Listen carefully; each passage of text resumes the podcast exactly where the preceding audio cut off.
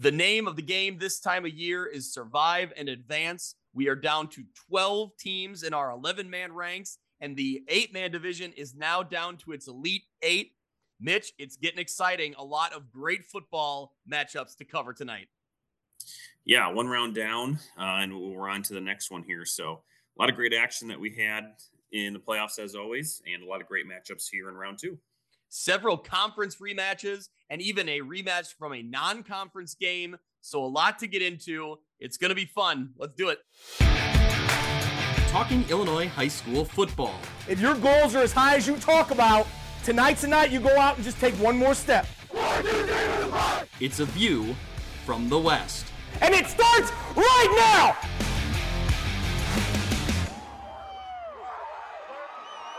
Welcome back to View from the West podcast, the podcast covering Illinois high school football on the western side of the state of Illinois. I'm your host, Greg Armstrong, joined once again, as always, by Mitch Stormer. And Mitch, the question we start with is what's your Halloween costume for tonight? Ooh, you see, I was going to ask you what your go to Halloween candy is. Oh, okay. Okay. Well, so whether Um, whether it's whether it's something that you remember getting from the mean streets of Ottawa, or something that you steal uh, from your kids, uh, I want to know what you grab for first. uh, this may be a hot take, but in the world of in the world of Skittles, I want the purple bag of Skittles over oh the, yeah, tra- over uh, the traditional red. Yeah. Yeah, you're you're absolutely right on that. Okay, good, good. Um, I'm also I'm always going for Sour Patch Kids, or uh, oh, you know what though? No, the Halloween candy. This is a thing I only eat around Halloween. Is those little boxes of Nerds? I never find myself eating Nerds any other time of year, but if they come in those little boxes at Halloween time, I'm stealing those. Okay, So I ask you then, what are you taking? What are you taking out of your kid's bag? here's my favorite. My favorite is 100 grand. See, yeah, and I, Um, okay, yeah. It, it's kind of got everything. You know, it's got the chocolate, it's got the caramel, it's got the crunch. It, it's just got it all. It's. I'll admit that's an underrated candy bar. Like it's not oh, one on the on my list that I'm going for, but Yeah, it's the goat. Here's Okay. here's my hot take, and it, it works because most of the kids don't like them, but I'll I'll eat them. Is either uh Yorks, Oh, mints, yeah, or Junior Mints. So Oh, those those are clutch. I mean, Man, you're- absolutely. Yeah. You see, you're losing me here. I'm not. I'm not going that mint chocolate route. You're you're more of a a Werther's type of man, aren't you? You're kind of getting What? there. What? No, no. I mean, tonight the candy of choice is cough drops. So you know, right, I right, there can- go. I can uh, you know survive and advance myself here in this podcast. But uh all right, Mitch. Listen, you- I'm, I'm I'm with you though on on the wildberry Skittles. Those are Yeah. those are good. yeah, yeah. All right, good. I'm glad we agree on that. Do you have a Halloween costume? No, and I don't even know what the kids are wearing tomorrow. I'm trying to think if I can think back to what I last wore for Halloween. Yeah. I have I not remember- been yeah, I've not gotten dressed up in several years, but I might have something that uh the listeners, the local football fans might appreciate. That's a little tease maybe for uh for the Twitter for the X tomorrow night. Maybe I'll have a little something to, you know, show off as a Halloween costume. Okay, all right, that's that's a tease for sure. Yeah. It's a team that is still in the playoffs. So Do you have a Seneca Fighting Irish T-shirt? no, no, no, I'm not. No, I'm not going to wear that. No, no, no offense to Seneca fans listening, but that's you know, it's like it's like if Mitch is wearing a Fulton shirt, it's just not going to happen. well, yeah, I got ground to stand on now. Yeah. All right. So, what was the go-to Halloween con? Do you have a good one from back in the day? Uh, there I have um. There, there is an old school picture of me. I do not know how old I was. Um, and it's uh, it's, it's either a McMahon or a, a Peyton jersey, but it's the full Bears setup. You know what I mean? So yeah, I remember those. Yeah, like early early '90s. Yeah, yeah, you used to be able to buy them. Like you get the plastic helmet, and you get the Yeah. and the jersey, and like like plastic mini shoulder pads. Oh yeah, yeah. I that. wore I wore that helmet for years. Yeah. I mean, I don't think it was up to safety protocol, but No, no, the HSA would not be approving that. Uh, Riddell would never supply one of those, but Yeah, though that that's the one I, I guess I remember because I don't really remember many others. That that's a good one though. That's a good one for sure. Well, Mitch, speaking of, you know, that uniform Halloween costume, you probably could have gotten that from uh, you know, one of our great sponsors here. Could have could have went to Kewanee for this one, Greg, because as always, tonight's episode is brought to our friend, brought to us, I guess, brought to you, our listeners, by our friends at Breedlove Sporting Goods, Western Illinois' premier sporting goods store for uniforms, apparel, equipment, awards, and online team stores. They provide all the same sporting goods services that the big nationwide companies do, but with a faster turnaround, and their uniform pricing is a fraction of the cost that you're probably used to. They offer name brands such as Adidas, Under Armour, and Nike and are extremely responsive with any inquiries.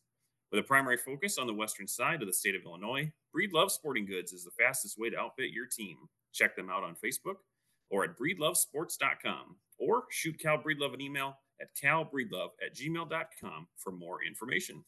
Uh, I will actually be reaching out to Breedloves because I have to order some baseball uniforms very quickly. So mm-hmm. that is on my on my to do list this week. But um, if you like what we're doing here, if you want to support the podcast like Breedloves does, you can go ahead and either sponsor us through your business or head out to PayPal and you can support us that way. Search paypal.me slash view from West Pod. Again, paypal.me slash view from West Pod. You can head out there. You can support what we're doing here, support local high school athletics. We love what we're doing. It's it's a passion project for us, but you know there are some costs that come along with it, and uh, we would love your support in any way you can.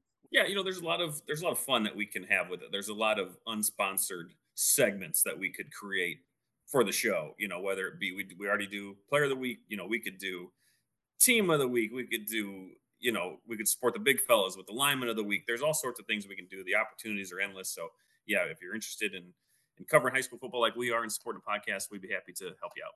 Yeah, well, speaking of that, we should give a shout out to Mathewson's Mini Helmets. They supplied us with a customized mini helmet for our player of the week for all nine weeks of the regular season. They offer totally custom mini helmets and decals for your school. You can find them on Facebook or on Twitter. Really cool to see. We've seen them tweeted out, Mitch, the last couple of weeks of players who've gotten their helmets, and you know they they seem to be into it. We're glad to have Mathewson's mini helmets here on board this season for the Player of the Week sponsorship. Well, Mitch, let's get into the games and some of those guys that won player of the week. We'll be talking about them today. Let's start with class 1A and then move our way down the list, and we'll get to eight man at the end of the pod. But I should plug before we get into all these games tonight, we'll be talking about the matchups that we see in this round two. But if you want to hear about the first round, how it played out, what the brackets look like when it, you know, gets narrowed down to 16, head back over to our Instant Reacts podcast you know, search back into our uh, in our podcast archive feed, if you will, and uh, the Instant Reacts podcast from first round. Mitch, we ended up going an hour and a half just talking about round one and the reaction yep. to it. So we covered a lot of stuff that night and really, you know, kind of got into the, you know, the nitty gritty of the game results. So if you want to hear how they all played out, we'll talk a little bit about it here on this podcast for sure. But um, to get into all the details of round one, go back and search that out.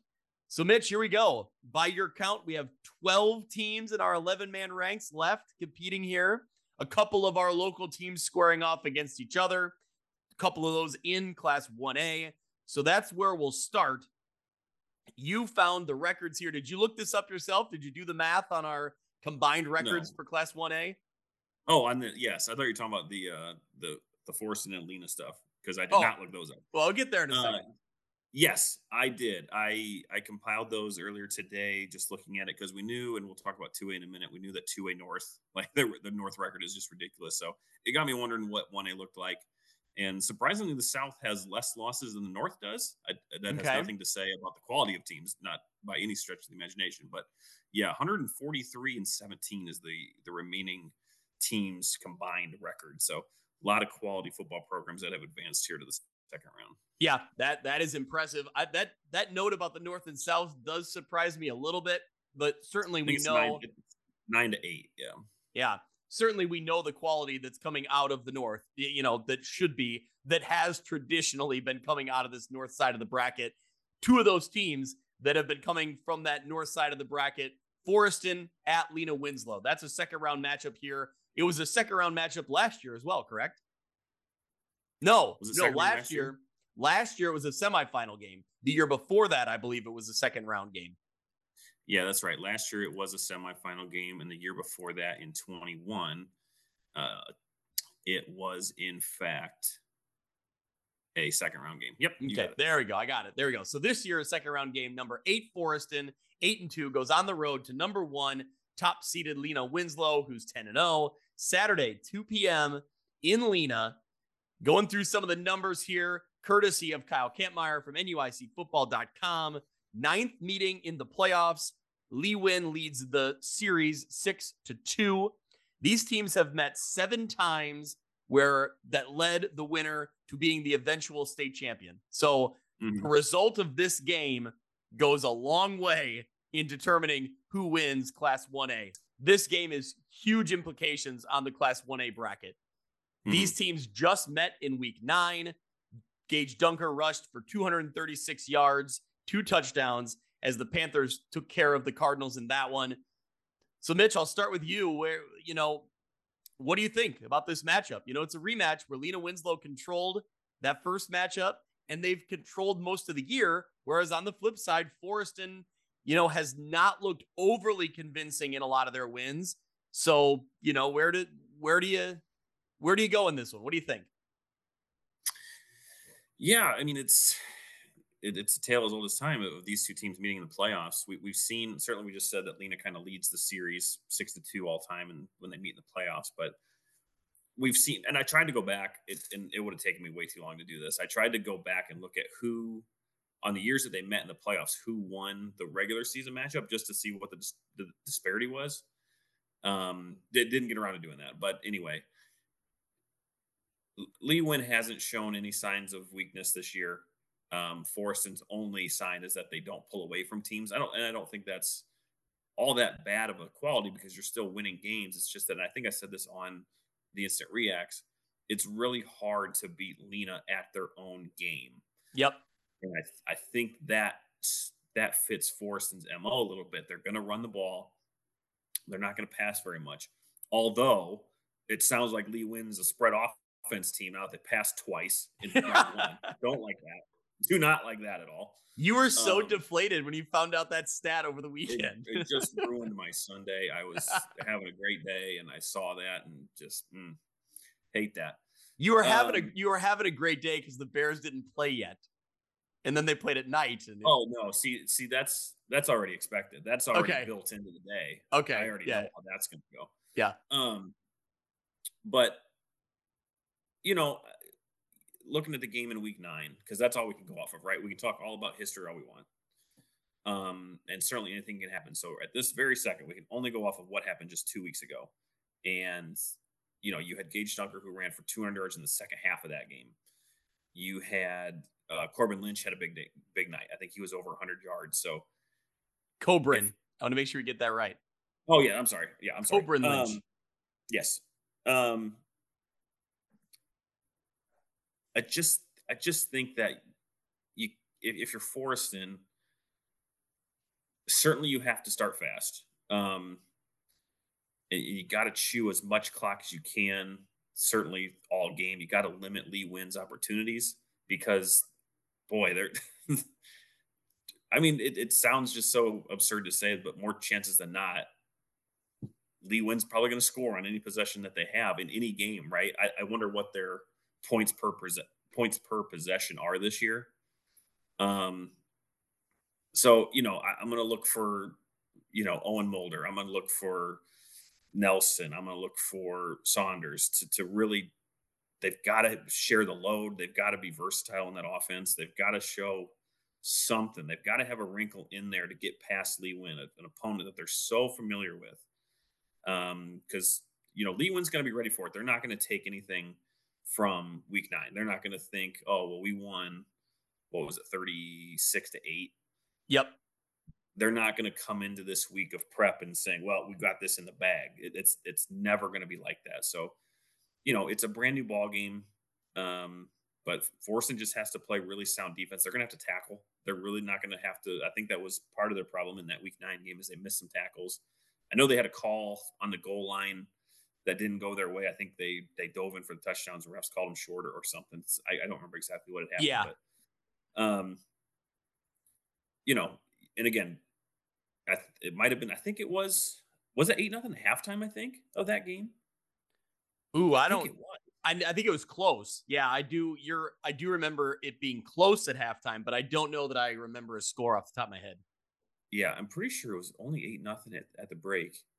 Um, and then Lee Win just exploded in the second half. So again, don't let that happen, right? Don't let them get going. So, um, yeah, this is going to be interesting because this game is always fun.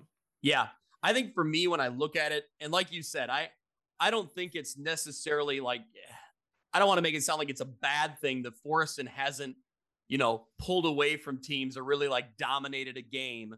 But I think when you're looking at a matchup with Lee Win, what I what I'm looking back for and what I wanted to see at some point was like that offensive explosion just to know that like okay, they can score enough to hang around with Lee Win. You know what I mean? And I just I haven't really seen that.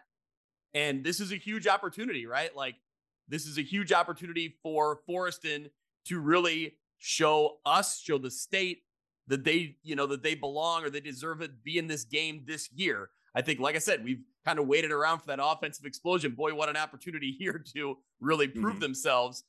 You can't get down too much early because, you know, running the ball as much as Forreston does, they're gonna you're gonna chew up too much clock. So, you know, it's just an interesting um, you know, it's always an interesting matchup be- between these two teams because there's not a lot of secrets, but at the same time, who can right. throw in a wrinkle or two? And if Forreston wants to win, like you said, there's going to have to be something that they do that we haven't seen yet, or that, that you know that's not that's not been scouted yet. Right. Um, the last Lena Winslow loss in total, they've won 20, I think maybe 30 now straight games. Last loss, which is just ridiculous to say. Yep. Last loss they had was in 2021 to who, Greg? That would be Forreston. In, That's right. In the in week season. nine, yep. correct? It was in week nine. Yep. And then, yeah, then they met in the second round a couple weeks later, and the role was reversed. And yep. Yep.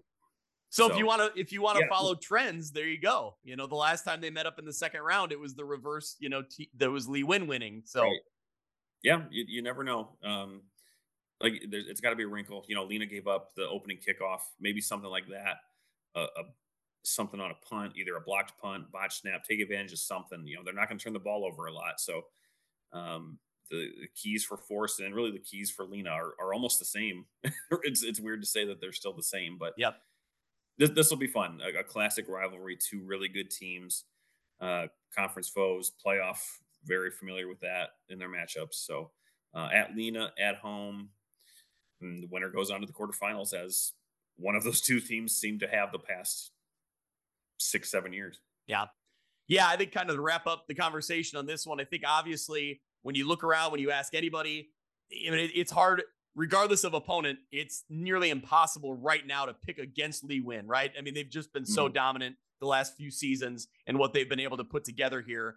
But I think if there's any team that knows what it takes, any program that's motivated right. to knock Lee Win off, man, it's this Forreston program. So what an opportunity they have here in front of them. You know, again, they wish it was in the semifinals. They wish it was farther down the road, but here it is. You know, the, you play the opponent in front of you. They're certainly not going to be, you know, um, overwhelmed by by the situation. You know, this is a conference mm-hmm. opponent. They know him very well. So it's one of those things where, you know, try to make the most of your opportunity for Lee Win, I think you just, you know, you try to do business as usual, you know, try to continue, you know, to do what you do best and and and see where things end up. So it's either it's going to be a great atmosphere. This is one of the best, you know, games in our area, one of the best games you'll find around the state. So uh good luck to both teams. The winner of that one would go up against the winner of number 5 seeded Morrison or number 4 seeded Annawan Wethersfield in the quarterfinals. So let's jump into that matchup the five seed Morrison yep. Mustangs, nine and one, will go on the road to Annawan Wethersfield, also nine and one. Saturday, 1 p.m. at Wethersfield Memorial. Mitch, we've talked about it. I love a Saturday at Wethersfield Memorial in November. It's mm-hmm. it is beautiful. Love that place, especially yep. if the you know sun is shining a little bit. You get one of those you know unseasonably. Yeah, it doesn't have to be warm, but I'm just saying the sun's out a lot, like it was at Morrison the other day Right. And and speaking of Morrison, I encourage everyone to go out check out View from the West, uh, our page on YouTube. You can find the full highlights, the extended game highlights, and the post game reaction. Mitch, you know, a lot of times when you go to these games, especially come playoff time, I'm there for so long, gathering so many highlights, and Channel 8 really only needs about a minute's worth of highlights. And that's what? Five, maybe six plays, usually about four or five plays. Right. It's Mhm. so hard to whittle it down and to cut and condense. So I tell you, if you liked, if you want to see that game in its entirety, almost in its entirety, I pulled out the best of the best stuff. It's about eight or nine minutes worth of highlights plus all Yep. the post game reactions. So again, head out to View from the West podcast on YouTube. You can find that game. You can find plenty of other games from this season and years past. You can find our podcast. You can find a lot of good stuff out there. So, Mitch, let's get into this one. It's a rematch of the 2019 quarterfinal. Annawan Wethersfield won 20 to 13. They would fall to Lena Winslow in the semis that year. This is a matchup of some really great athletes. You're talking Brady Anderson for Morrison and Zeb Rashid for Annawan Wethersfield. That could make for a lot of fireworks in this one. Yeah, if there's two teams that are as similar to Forreston is to Lena Winslow, it's this matchup right here. The similarities between Annawan Wethersfield and Morrison are just about the same. Um, two two really good teams that have a lot of strength, a lot of speed. Um, they're going to run the ball, but they've got quarterbacks who can you know take matters into their own hands if they need to. Really, really good defenses. So, you know, we we were excited about a handful of matchups there in round one. Um, this one, I I think, is probably sorry as my phone beeps. Um, I'm probably most excited for this matchup. Again, not taking out any Morrison bias aside, just the way that these two teams match up on paper and the way that they're going to match up on the field. It's it's a toss up game. I couldn't I couldn't tell you who's going to win. It won't surprise me if either one of them win, um, because and and even looking ahead, whoever of these four teams play in the quarterfinals, my goodness, those eh, you're you're going to be hard pressed to find any four better teams in 1A. I don't, I don't think, for my money. Yeah, yeah, this is a really intriguing matchup. I I will say I love that when you see these, you know, conference crossover games. So we cover the, you know, the LLC, we cover the Three Rivers, and to see them cross up, you know, cross over here in the playoffs and see where, you know, where these teams stack up against each other. It, it makes for a lot of fun here. I think when I start looking, you know, at this game, I don't have I don't have some, you know, hard and fast numbers in front of me, but for as much as I've seen Morrison this year, and Mitch, you've watched him as well, Morrison doesn't really sustain a lot of long drives on offense. They really are, as Mhm. much as I've ever seen a team, they're they're le- they lean on that explosive playmaking, and they and they've had it a lot.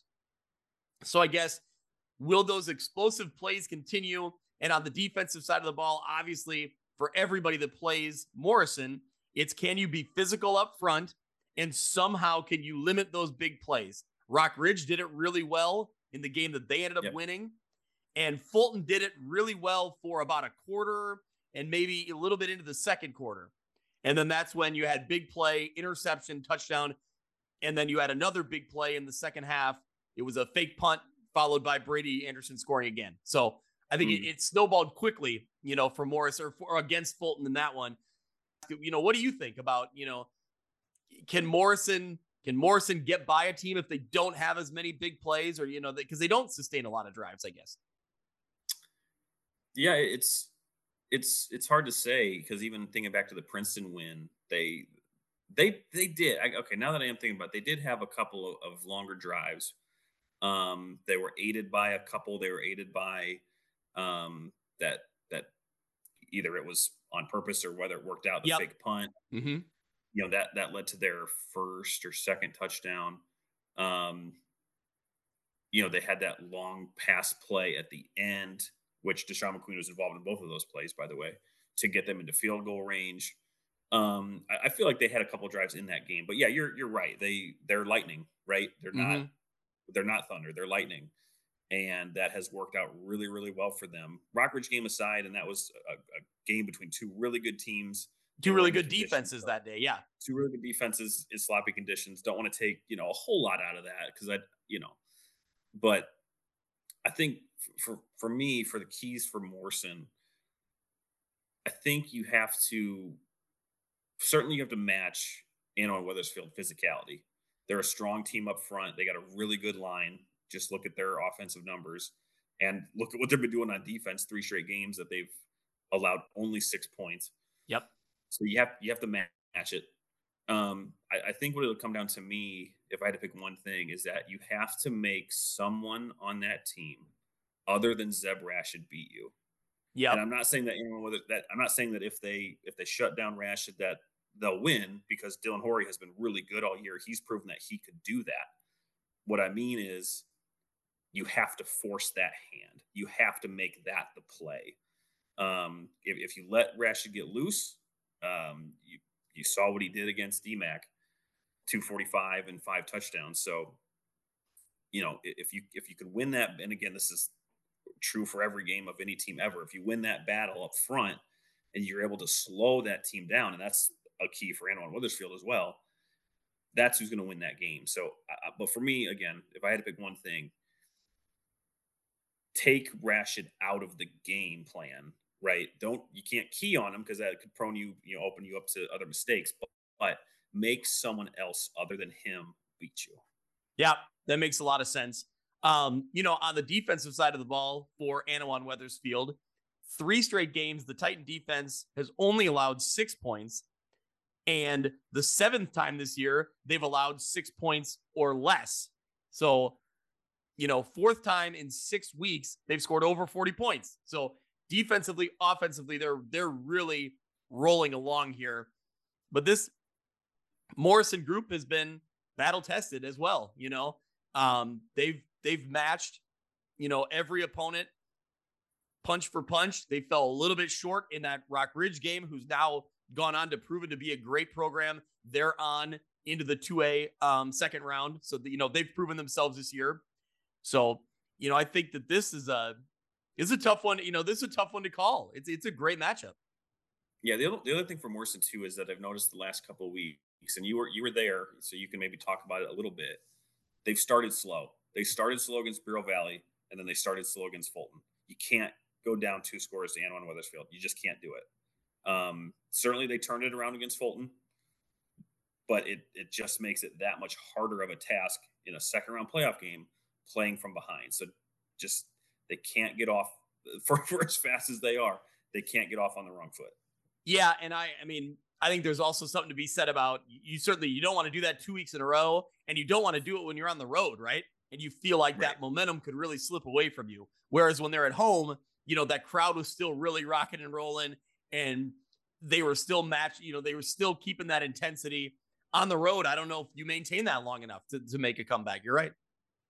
Right, and another thing just for both teams is I, I watched Dan Pearson's FCA video um, and highlights from the DMAC game, and and you saw the versatility of Annawan Wethersfield offense. They do a lot of like jet sweeps, um, just a lot of confusion, a lot of you know fast pace moving around.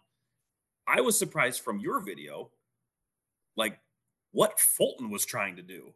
They do a lot of fun stuff on offense. Um, yeah, yeah, a lot of a lot of pitching the ball and this, that, and the other thing and that's fine if it works. But Morrison, it didn't fool Morrison after the first quarter. Not much. Um, nope. So again, my one of the keys that I thought of for for the Titans to win is to be to be versatile on that offense. Um, because from that highlights, I, I saw a lot of similar plays, right, and they were working. So why stop doing it? But can you be? Do you have something in the bag that again, if Morrison is stopping Rashid, if they're getting to Horry in in the in the backfield, do you have enough? Do you have that lightning ability that Morrison has to match that? So yeah, again, the two teams that match up really really fun. This is a playoff game, right? This, is what you want to see, uh, regardless. We can talk about one through thirty-two, whatever. This is this is a playoff game. Um, going to be a lot of fun there at Wethersfield Memorial. One really good team is going to go home. One really good team is going to go on. And whoever it is, whether it be Morrison or Annawan Wethersfield, and look, I'm sorry to force it. I do think Lena's going to win that game. Either Morrison or Annawan Wethersfield versus Lena is going to be awesome. yeah. Yep. I agree. You said it. Yeah. The winner goes on to the quarterfinals. They'll play the winner of Lena Winslow and Forreston. It's, yeah, it's going to be a good one. It's going to be a really good matchup there. One more game in Class 1A to get to. The number two seeded Stark County Rebels, 10 0 on the season, travel back to ROWVA Williamsfield for a rematch of a regular season game in which Stark County won 24 to 14. That game will yep. be on Saturday um, at Bill Adams Field. Beautiful Bill Adams Field, small school football at its finest out there. Saturday at two o'clock. Mitch, again, I'll default to you. Where where do you go here? I mean, Annawan or uh, Stark County is coming off a good win over Princeville. ROWVA Williamsfield, though, I think really took some headlines on that Saturday, coming away with a win at Sterling Newman. Played really well, really like, I mean, for as good as we talked up Newman's defense and we, you know, wanted to see this matchup versus ROWVA Williamsfield offense, they passed the test. The Cougars really passed the test in this one offensively. Yeah, kind of a, a tale of two different games there in round one, right? Um, ROWVA Williamsfield got off to a, a, fast start due to a Newman fumble, um, and Stark County was down two scores. So yeah, yeah, exactly.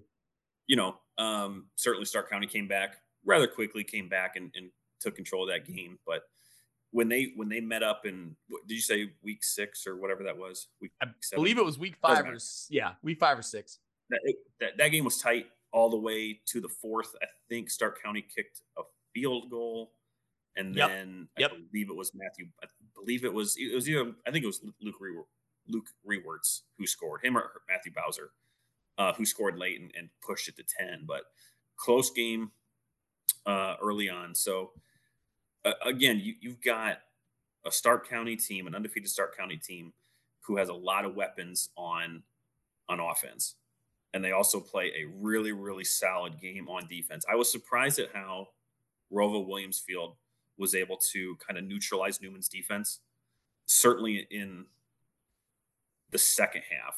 Um, Spencer Brown, big day. Riley Danner, big day. Um, they're going to need a performance like that again to get over the hump with Stark County. They've just been so Stark County has just been so solid all year. Um, again, with, Luke Rewerts running that attack, with Bowser, with with all of their players, going up against a strong Cougar defense who played really really good here in, against um, against Newman. But just look at the weapons that Stark County has. If it's if it's Chris Barnwell, if it's uh, Nolan, Nolan Orwig, yeah. Um, so the, the, for for the Cougars to win, their defense has to play like it did against Newman. And again, it might take winning the turnover battle. It might take taking advantage of field position where you can do it. And for Stark County, again, all those names that we just mentioned, you're going to have to run the same kind of game plan you've had all season because it's obviously worked. It's obviously a great, great team that they have, but the Cougars are going to be hungry. There's no question about that. Trying to get revenge from that loss in the regular season. Yeah, for sure. And what I think is interesting, you know, when you look at this Stark County offense, is uh, you know head coach Jade Nord pointed it out to me when kind of looking back at their season in general, and he said what he really likes about this team is that you know depending on the game, there's some games that they you know, they pass really well and they do really effective in the passing game. There's some games where they're a running team and they're grounding you down on the, you know, getting it done on the ground. And there's other games where defensively they kind of lead the way. You know, he said they're very versatile on offense and defensively they just find a way to get the job done. But my point, what I was going to get to is when you look back at that game against ROWVA Williamsfield in the regular season, they had 328 rushing yards and three touchdowns. And on mm-hmm. the uh, passing side of the ball, or for passing, they only had 59 yards in five completions. So you look at they really, you know, dominated or played really well. I don't know, maybe dominated is too strong because it was 24-14 final. But they did really well. They really established themselves on the ground in that game. So depending on what, you know, Coach Goldstrand and you know, his staff look at for game film. You know, what do you look at in that game where they beat you? But then what do you look at in other games where maybe they didn't, they weren't so run heavy and they passed the ball more? They're a versatile team. So I think the Stark County team is harder to prepare for in that way. You know, you can't really plan on one thing or the other. Right. Yeah. To- totally agree. Um, yeah, this this will be a lot of fun. We've we've talked about two games already. Now we're talking about three. That I, I you know, um, what am I trying to say here? Three super exciting games. Um, again, I, I six of the best teams in one A. I'm, I'm trying to I'm trying to think. I don't know too much about Hope or Aurora Christian you know, because I'm trying to decide if yeah. I think that whoever wins this game is likely going to the semifinals. Hope's been really good, I, so I don't know. I haven't looked at those teams, but um, they're certainly good enough to make it to the semifinals. Whoever wins this this game can will have a good shot at winning their quarterfinal matchup too. Yeah, and you kind of already said it, you know, before I did, but I was talking about the versatility of Stark County's offense. Obviously, we've seen that in ROWVA Williamsfield too. They have multiple playmakers, you know, quarterback, running backs, wide receivers. So that's an interesting matchup in the fact that both teams, you know, can really kind of do some damage, you know, multiple ways. So it'll be interesting to see how the stat sheet plays out at the end of this one and see who comes away with it. Again, you talked about in the other game, line play being so important.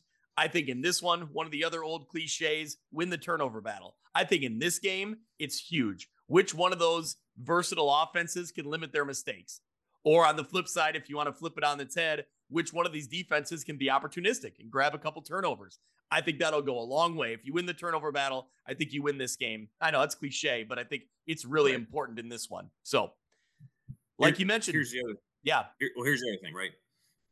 We got some insider info this morning, Greg. We did. we, we did. Let's. Got, yeah. We've got a birthday coming up here, so we need to we need to send our, our best wishes to uh to a certain someone. It's if you're listening to this on Tuesday when the episode comes out, I believe that head coach Grant Goldstrand's birthday was yesterday, was on Monday. Is that correct? I think so. According was, to the message. We're, we're, either wishing uh, Coach Goldstrand a happy birthday or a happy belated birthday, depending on when you listen to this show. uh, either way, either way, uh, it was his dad who sent the message and said that uh, on his way home from the hospital, he was listening to the IHSA playoff pairings. So there you go. Grant Goldstrand has been getting, you know, IHSA football talk since birth, literally. So right. Yep. so he was so he happy was birthday, born, coach. Yeah, happy birthday, coach. He was he was born into this. He's, you know, he's been doing it, you know, his whole life. So yep. anyway. All right. Well, Mitch, we uh we headed into class 2A. Yeah, uh, we can. Just kind of looking looking through just the rest of one A. We mentioned. I was gonna say, do you want to look at the bracket real quick here? Yeah, just yeah, real quick. Uh, we mentioned the winner of Stark County and ROWVA Williamsfield will move on to play the winner of Chicago Hope and Aurora Christian. Um, heading south, Camp Point Central plays a really good Calhoun team. That's a that'll be an interesting one nine matchup. The winner of that will most likely play Althoff Catholic. I don't know much about Leroy, but we we know a lot about Althoff. I would say um, I would say it's going to be Camp Point Central and Belleville Althoff playing there, and I think that's that's for a shot to get to the state title game, in my opinion. Yeah, yeah. Um, you got Cesar Valley playing Salt Fork, and then I think this one this one will be good.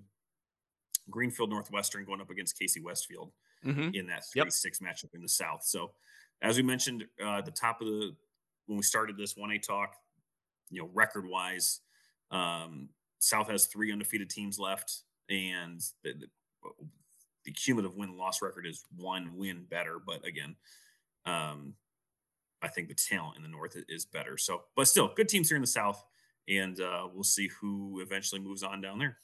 Yeah, for sure. All right. Well, let's get into Class 2A. And Mitch, you found some interesting notes on uh, Class 2A yeah. and the uh, kind of North and South divide here. Let's let's break it down record by record in the North and in the South. Yeah, if there's ever any indicator why we need 1 through 32, look no further than your second round teams here in 2A. The North, their combined records 76 and 4. That's unbelievable. There are four 10 and 0 teams left in the North. The other four are 9 and 1. yeah. in contrast, and I think, and I, and yeah, go ahead. Go ahead. I was going to say, in contrast, the South is 60 and 20 with a five and five team. That's Quincy Notre Dame and three, seven and three teams. Yeah, exactly. So you, you proved my point there. I think normally if you see that north half of the bracket and you say, man, that's great. All the best teams are winning. Like this will be the best, you know, the best possible playoff pairings. But then you look at what's happening in the South part, and it's like, no, this should be one through 32. These teams who are 10 and 0 and 9 and 1 should be spread out and playing each other next round or in the semifinals. Like it's just, mm-hmm.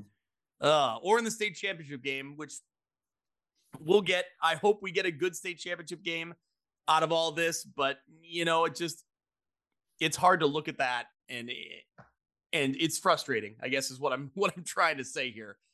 Well, regardless of the pairings, how they're sorted out, where they're located in the bracket, let's just talk about the matchups that are in front of us. There'll be some good yep. games here.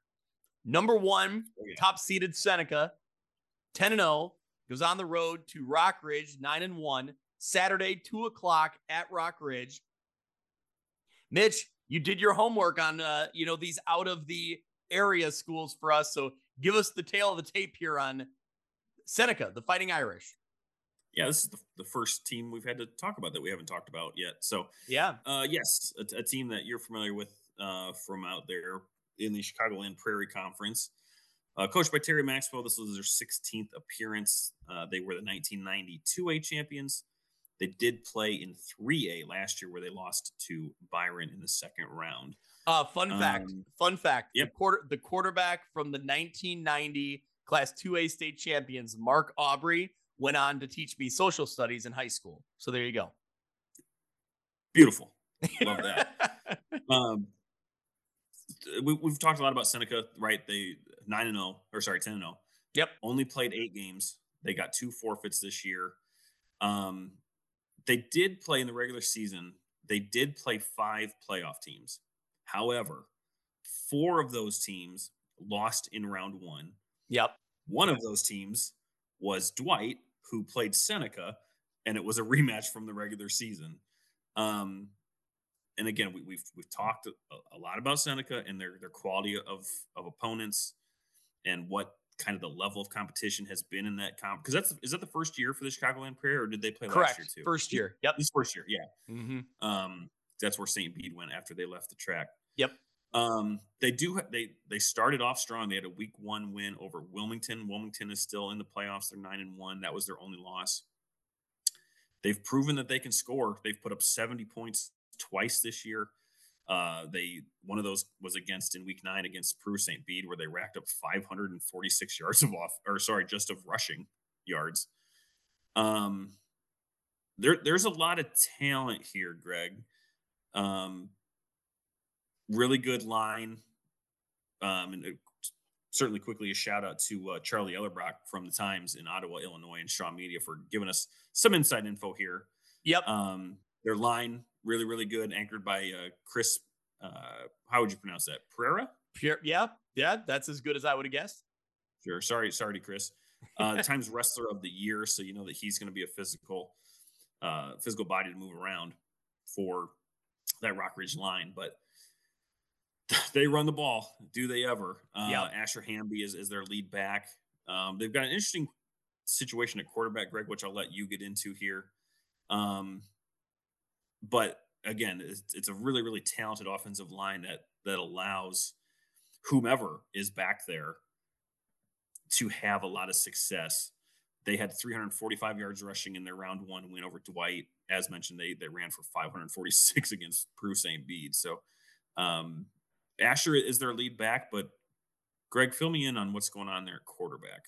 Yeah, so like you said, they were they've been nine and zero oh regular season back to back seasons. Last year, their quarterback was Nathan Grant, who was named the Times Player of the Year. You know, for their coverage area, had a great season. Obviously, led them, you know, last year to an undefeated record. He was the quarterback this year until week seven. He got hurt or got banged up. I don't know exactly what the injury is but he yeah. has been moved to defense only. So in steps Paxton Gertz at quarterback. I've seen him play basketball. He's a good basketball player for Seneca, and Seneca's usually a great basketball program, you know, year in and year out as well. So he steps in there. So, and he's been playing well. He might have, you know, according to Charlie Ellerbrock, maybe he's got a little stronger, a little bit stronger arm or more potential to throw the ball than Grant did. But obviously, the strong suit for Seneca is their rushing game. So, Right. you know, I don't know how much of a factor that is. That would they go through the air with Gertz now back there? But either way, between Nathan Grant and Paxton Gertz, two really athletic quarterbacks, and you know, certainly capable of getting the job done. So interesting to follow and see kind of how that how that plays out. If that affects them any, you know, a quarterback change this late in the year, it seems like they've been doing just fine. So um, Right. we'll see. You know, obviously Rockridge is a little bit tougher of an opponent than what they've seen the past couple weeks. So hmm Yeah, to me, just just listening to all that and, and reading about how their games have gone, it, it seems to me that they present a pretty similar look to what Westville did. Um, Westville had a really good rushing attack, a good quarterback who who could run the ball too and could sling it. So I, I think this this matches up really well for Rockridge. Just again, um, I, I think Rockridge is, is a great team and would match up with with them anyway, whoever they played in the first round. But because they played Westville, I think that prepares them even better.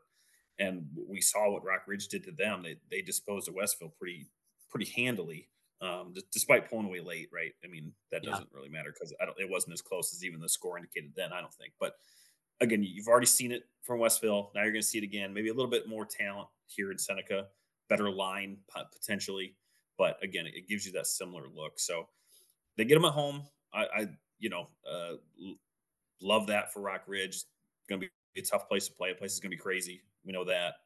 Um, but just you know, you you mentioned been really impressed with Rockridge all season on both sides of the ball. Certainly in the round one game, you saw that defense with six turnovers. Um, you saw an offense with a freshman quarterback in Colin Schweigen lead a 99 yard drive in the first quarter. So Yeah.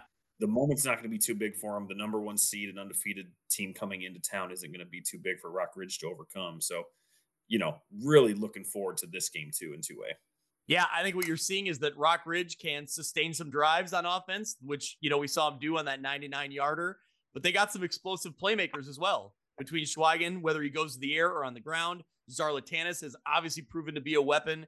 And you know, you mentioned that this Westville opponent or this um, you know, game against Seneca is similar to Westville. Well, if you were looking for a tune-up, then I'd say that Rockridge passed last week with flying colors Mhm. when you come away with six turnovers. If they play that type of opportunistic defense, they're going to win this game too. I just, I, they're playing so well on both sides of the ball. If they continue to do that, I think this is another Rockridge winner. What's really interesting for me and what's hard to read is that I don't think the Prairie Land, the Chicagoland Prairie is, it's not, it's not as strong of a conference as the Three Rivers is.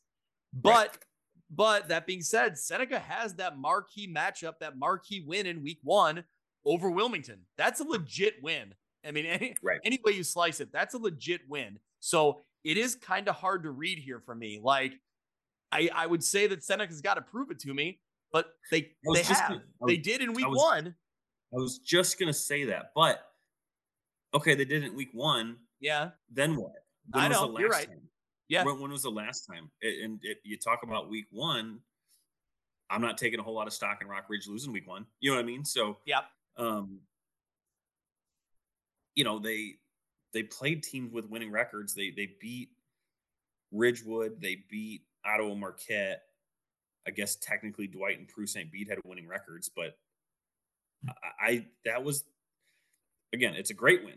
Beating Yep. Wilmington is a great win. I don't know who they've played to that quality or to Rockridge's quality since then. And Yeah. I, I wonder if that is going to pose a problem. Now, I, it- you know, sometimes it's hard to read, you know, games in isolation, but that's the, you know, that's what we what we do here when we look back and try to Right. find some, you know, common, you know, storyline. When I look at the game that stands out to me is Seneca beat Marquette 28-6. Now, Marquette was a playoff team. They made it in at 7 and 2. They got beat by Forreston in the first round. That game was 28-6, but at half, I think it was only 14-6. So Marquette hung around with them for a half and into the 3rd Mhm. quarter before Seneca had a couple touchdowns. in my opinion, I I think Rockridge would be a very big challenge for Marquette to try to compete against. But Oh, when yeah. you look at the yeah, you know what I mean? But then when you look at this Mhm. game, the way it played out against Seneca, Seneca and now it was at Marquette. It was it was a rivalry game. But either way, the result on the field, I thought Seneca would win that game bigger, and they didn't. And when I start looking at how Rockridge would match up against that Marquette team, I think they'd win. You know, I think they'd win comfortably. So, Mhm. you know, re- take that for what you will. And I apologize to my, you know, my Marquette loyal fans that are listening, but that, that that's kind of the way I feel about that one. Yeah, it just I don't know. It kind of feels similar to me to Rockridge coming in last year to playing Bloomington Central Catholic, right? And we knew that they were good. We had questions about who they played, and Rockridge ends up winning. So are we in sort of that same situation? Maybe, but I think you said it best that Seneca has to prove it to me that they are truly a number one seed, truly. Certainly, of course, they're ten and zero, but are they ten and zero? You know what I mean? Yep. So, um, is is their ten and zero record better than Rockridge's nine zero record? I don't think so. Yeah. Yeah, exactly. Yep. All right. So the winner of this one, Rockridge and Seneca, would advance to the quarterfinals to play number four seed Tri Valley or number five seed Wilmington, who we just referenced. So um, that's how the bracket shapes out there. Um, we'll Was it- talk a little bit. Go ahead. Was it Rockridge that played Tri Valley a couple years ago? And yes, I believe so. It, it was like forty nine to forty eight or something. Yeah, it was kind of a wild. Was it in the first round? It was in the first round. Let me. See, I'm gonna see if I can find it now. I don't remember if it was. It wasn't last year because they beat. I think it was two years ago. I think it's 2021. Mhm. Uh, Sounds right. uh, scrolling, scrolling, scrolling, trying to look. Yes. Tri Valley 47, Rockridge 42. It went back and forth um, that entire game uh, before Tri Valley pulled out. And then Tri Valley went to the semifinals that year.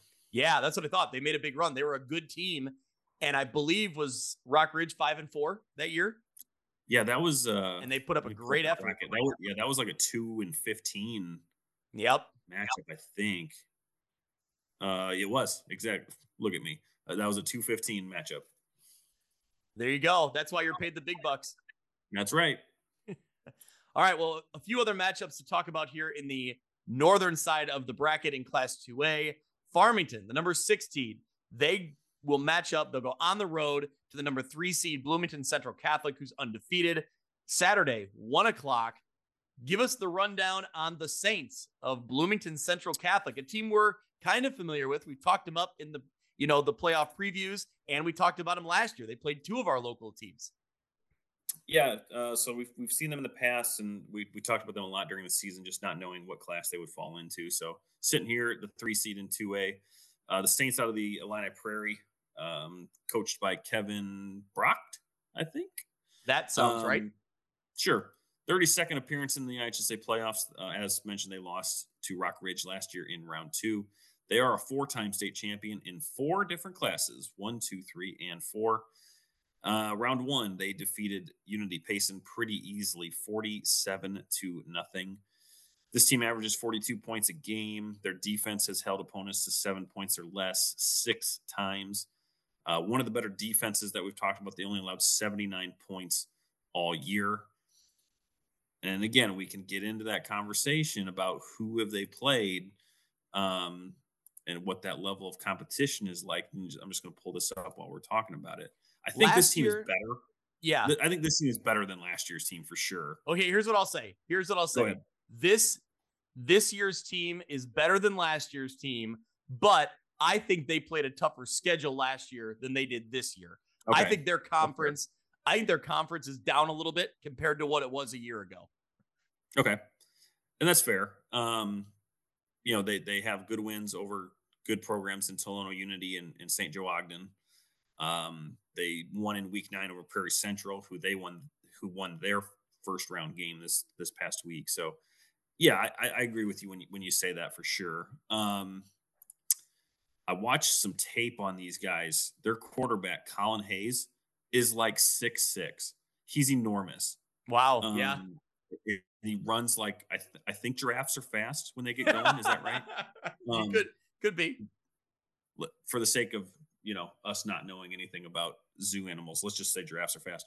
I feel he like looks I feel like whenever we say something like we, we have a question like that, we always say that either one, Kyle Kampmeyer will know, or two, Ty Taylor will know. So if. Yeah, one of who's our- those could send us a text and let us know Yeah. the answer, that'd be great. who's yeah who's our zoo guy.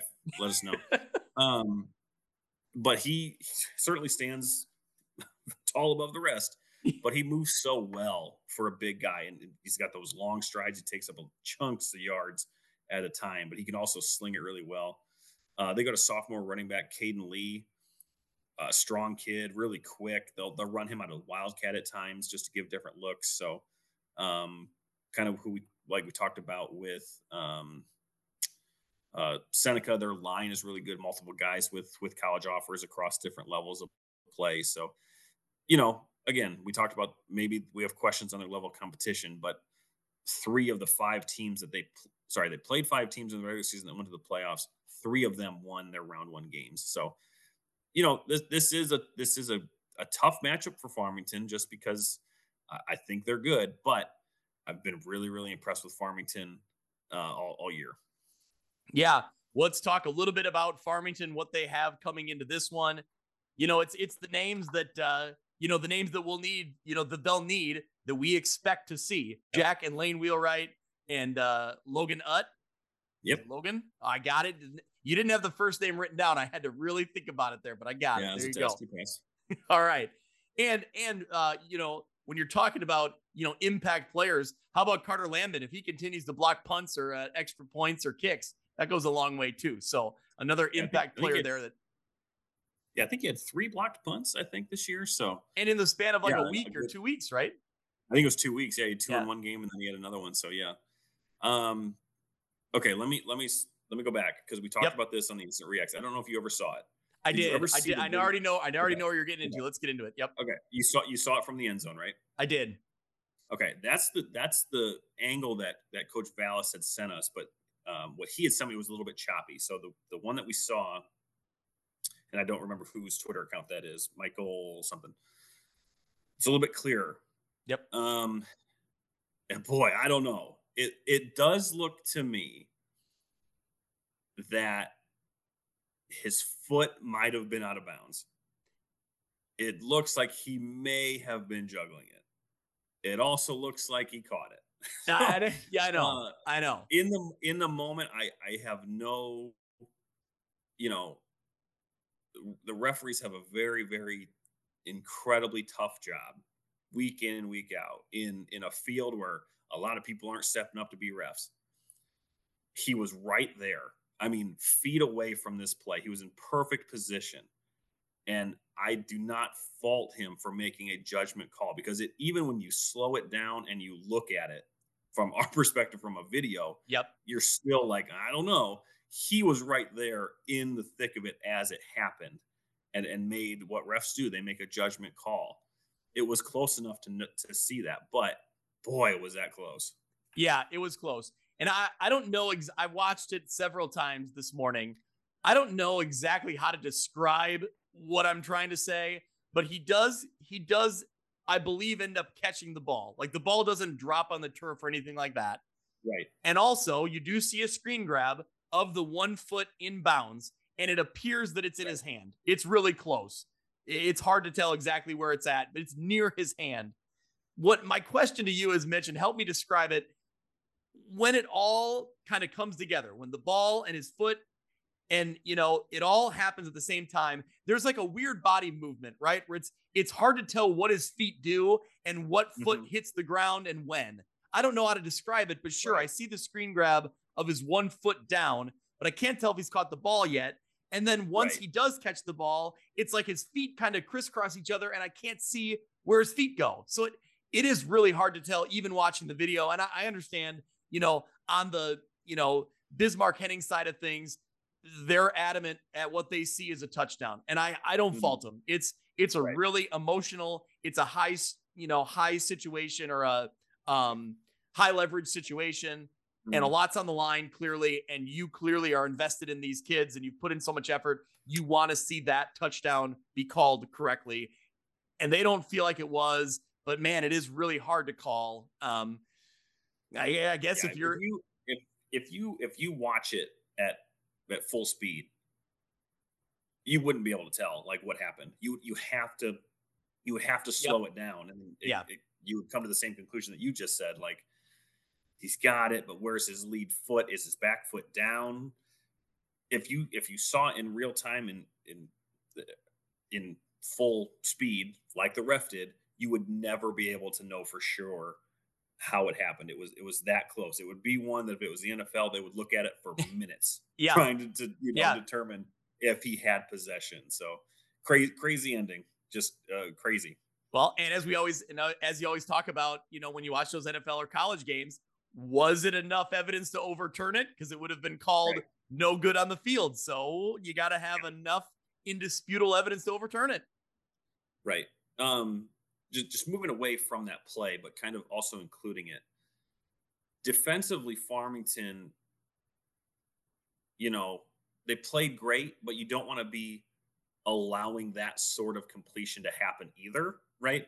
Yeah. Um, they did step up because the Farmington offense had three turnovers in that round one win, and they got that turnover late against, uh, or they caused that turnover against BHRA to get the ball back and get in a position to win.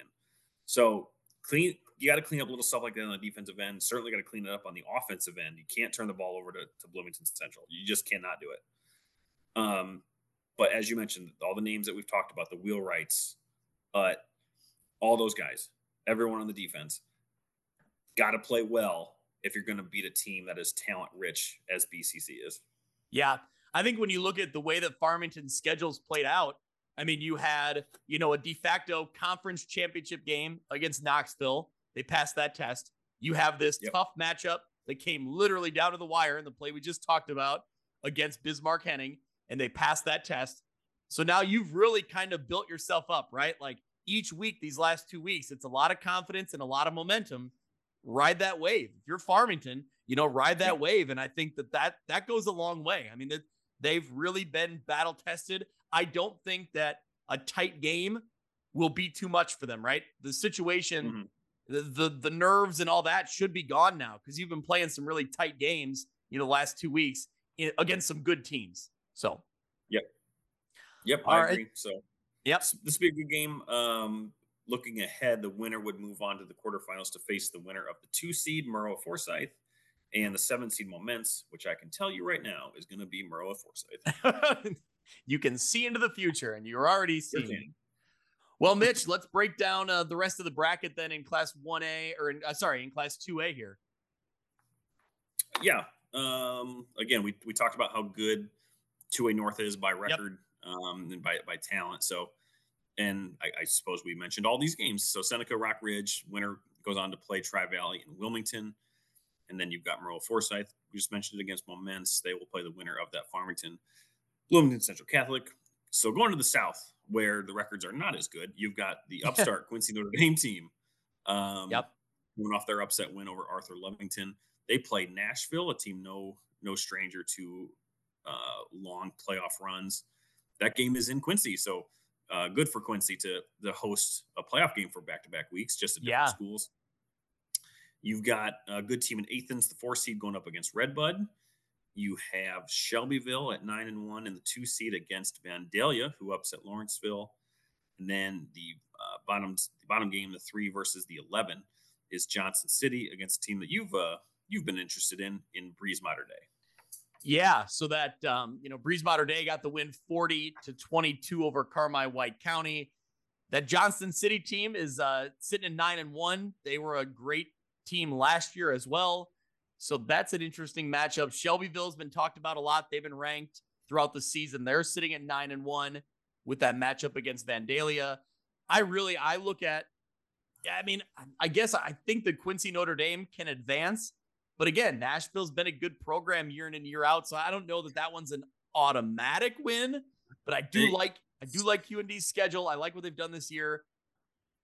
Yeah, so looking at Nashville, um, lost to Carterville, lost to Benton, who was five and four, and then they lost to DuQuoin, but then they they upset Shelbyville there in week nine. Okay, Um, Yeah. was Shelbyville's only loss. So Um, again, I, I too like what Quincy has been doing. Record is, record aside, and it's an, an, interesting game to say the least. If they can, and we, we haven't scouted Quincy Notre Dame enough. I don't I don't even know any of their players, truthfully. But um, we did say I, I, will say at the beginning of this season we I know we did be a team to keep an eye on, and uh, it didn't look that way for the longest time. But here they are. Uh, stare in the quarterfinals. No, I feel bad. I feel bad because after that game against Quincy in week one, we said, you know, Mitch, we cover the Quincy Blue Devils, but because you know, Quincy Notre Dame is not in a conference and they're not, you know, playing any teams from our area. We don't really follow them, but we said we were going to adopt them and cover them. But, you know, that was, we kind of lost sight of them throughout the season because their record wasn't where we thought it might be. If, if they if they beat Nashville, we're going to deep dive Quincy Notre Dame. We're going All right, get, that's we're that's talk fair. To, we're going to talk to Shuck. We're going to talk to Shuckman. We're going to deep dive the Irish. I like it. That that's fair. All right. I'm I assuming. Think, I'm, I'm, assuming. I'm assuming they're the Irish. Raiders. Uh, no, they're no, not. They're, they're, I know. I was going to say that when uh, you said that, I was see, like, wait a minute, that's wrong. Uh, see, so we do need to deep dive it. Then we do yeah, need we, this. We owe we owe Q and do a favor. So get this win against Nashville, and uh, we'll, we'll give you the credit that you deserve. Yep. Other team to watch for there, Athens. Um, you know that's a team that is always in the mix in that southern half of the bracket. I think if they get by Red Bud and they're sitting there waiting for Quincy or Nashville, that's going to be a great matchup that could determine who ends up going, you know, to Hancock Stadium for a state championship game. So, mm-hmm. All right. Does that wrap up Class 2A? That's all we got. All right. Let's take a quick break. Thanks some sponsors, and we'll be right back and get into 3A and the rest of the teams, uh, the big schools we got left. Brink Sportswear offers totally custom, made to order football uniforms that allow coaches and athletic directors to take control of their brands. The uniforms are available in sublimated and tackle twill. They offer free digital mockups, free shipping on team orders, and free physical samples before you buy so you know exactly how you're spending your program's money. Uniform sets start at $99 for sublimated and $120 for tackle twill. You can find them on Twitter or go to brinksportswear.com.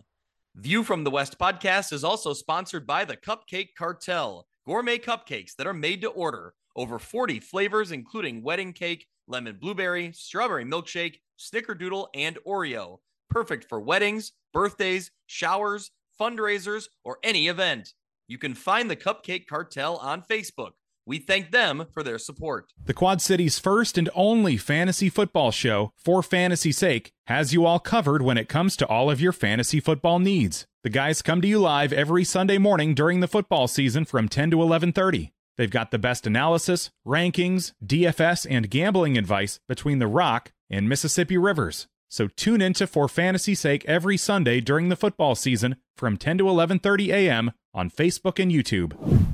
Welcome back to View from the West podcast. We're going to get into Class 3A now, a couple games in the 3A bracket. Then we'll move into 5A with Sterling and 7A with Quincy. So our Western Big Six teams we still got alive in the playoffs. Well, let's get into 3A first. Dupec, the Rivermen, 8 and 2, the number 5 seed, go on the road to number 13 seed Stillman Valley, who's sitting at 6 and 4. This game will be Saturday, 1 o'clock. Chances of rain on Saturday, Mitch. Your uh your weather forecast that you included here could be a little rainy, overcast in uh, Stillman Valley. My rivermen aren't afraid of water, Greg. they, it doesn't matter.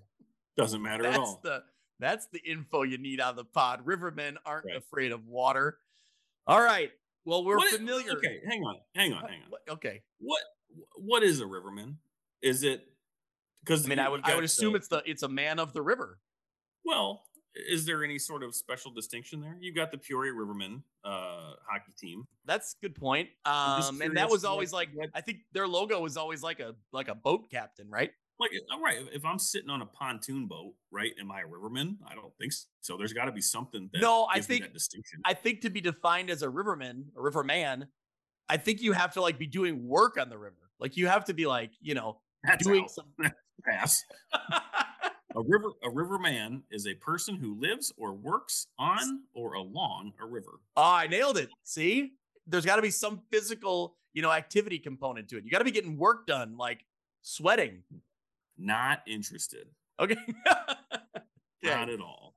So yeah, the pontoon boat is more your speed then. What Still get- holds true that they would not be afraid of water. correct. All right. Well, the Stillman Valley Cardinals, we are familiar with what Cardinals are. We are fairly familiar with Stillman Valley. They they come to our area quite a bit out of the Big Northern Conference. Mitch, give me the tail of the tape on the Stillman Valley. Yeah, uh, you know, if we've talked about kind of pillars of Illinois high school football before and what teams would kind of make up those pillars.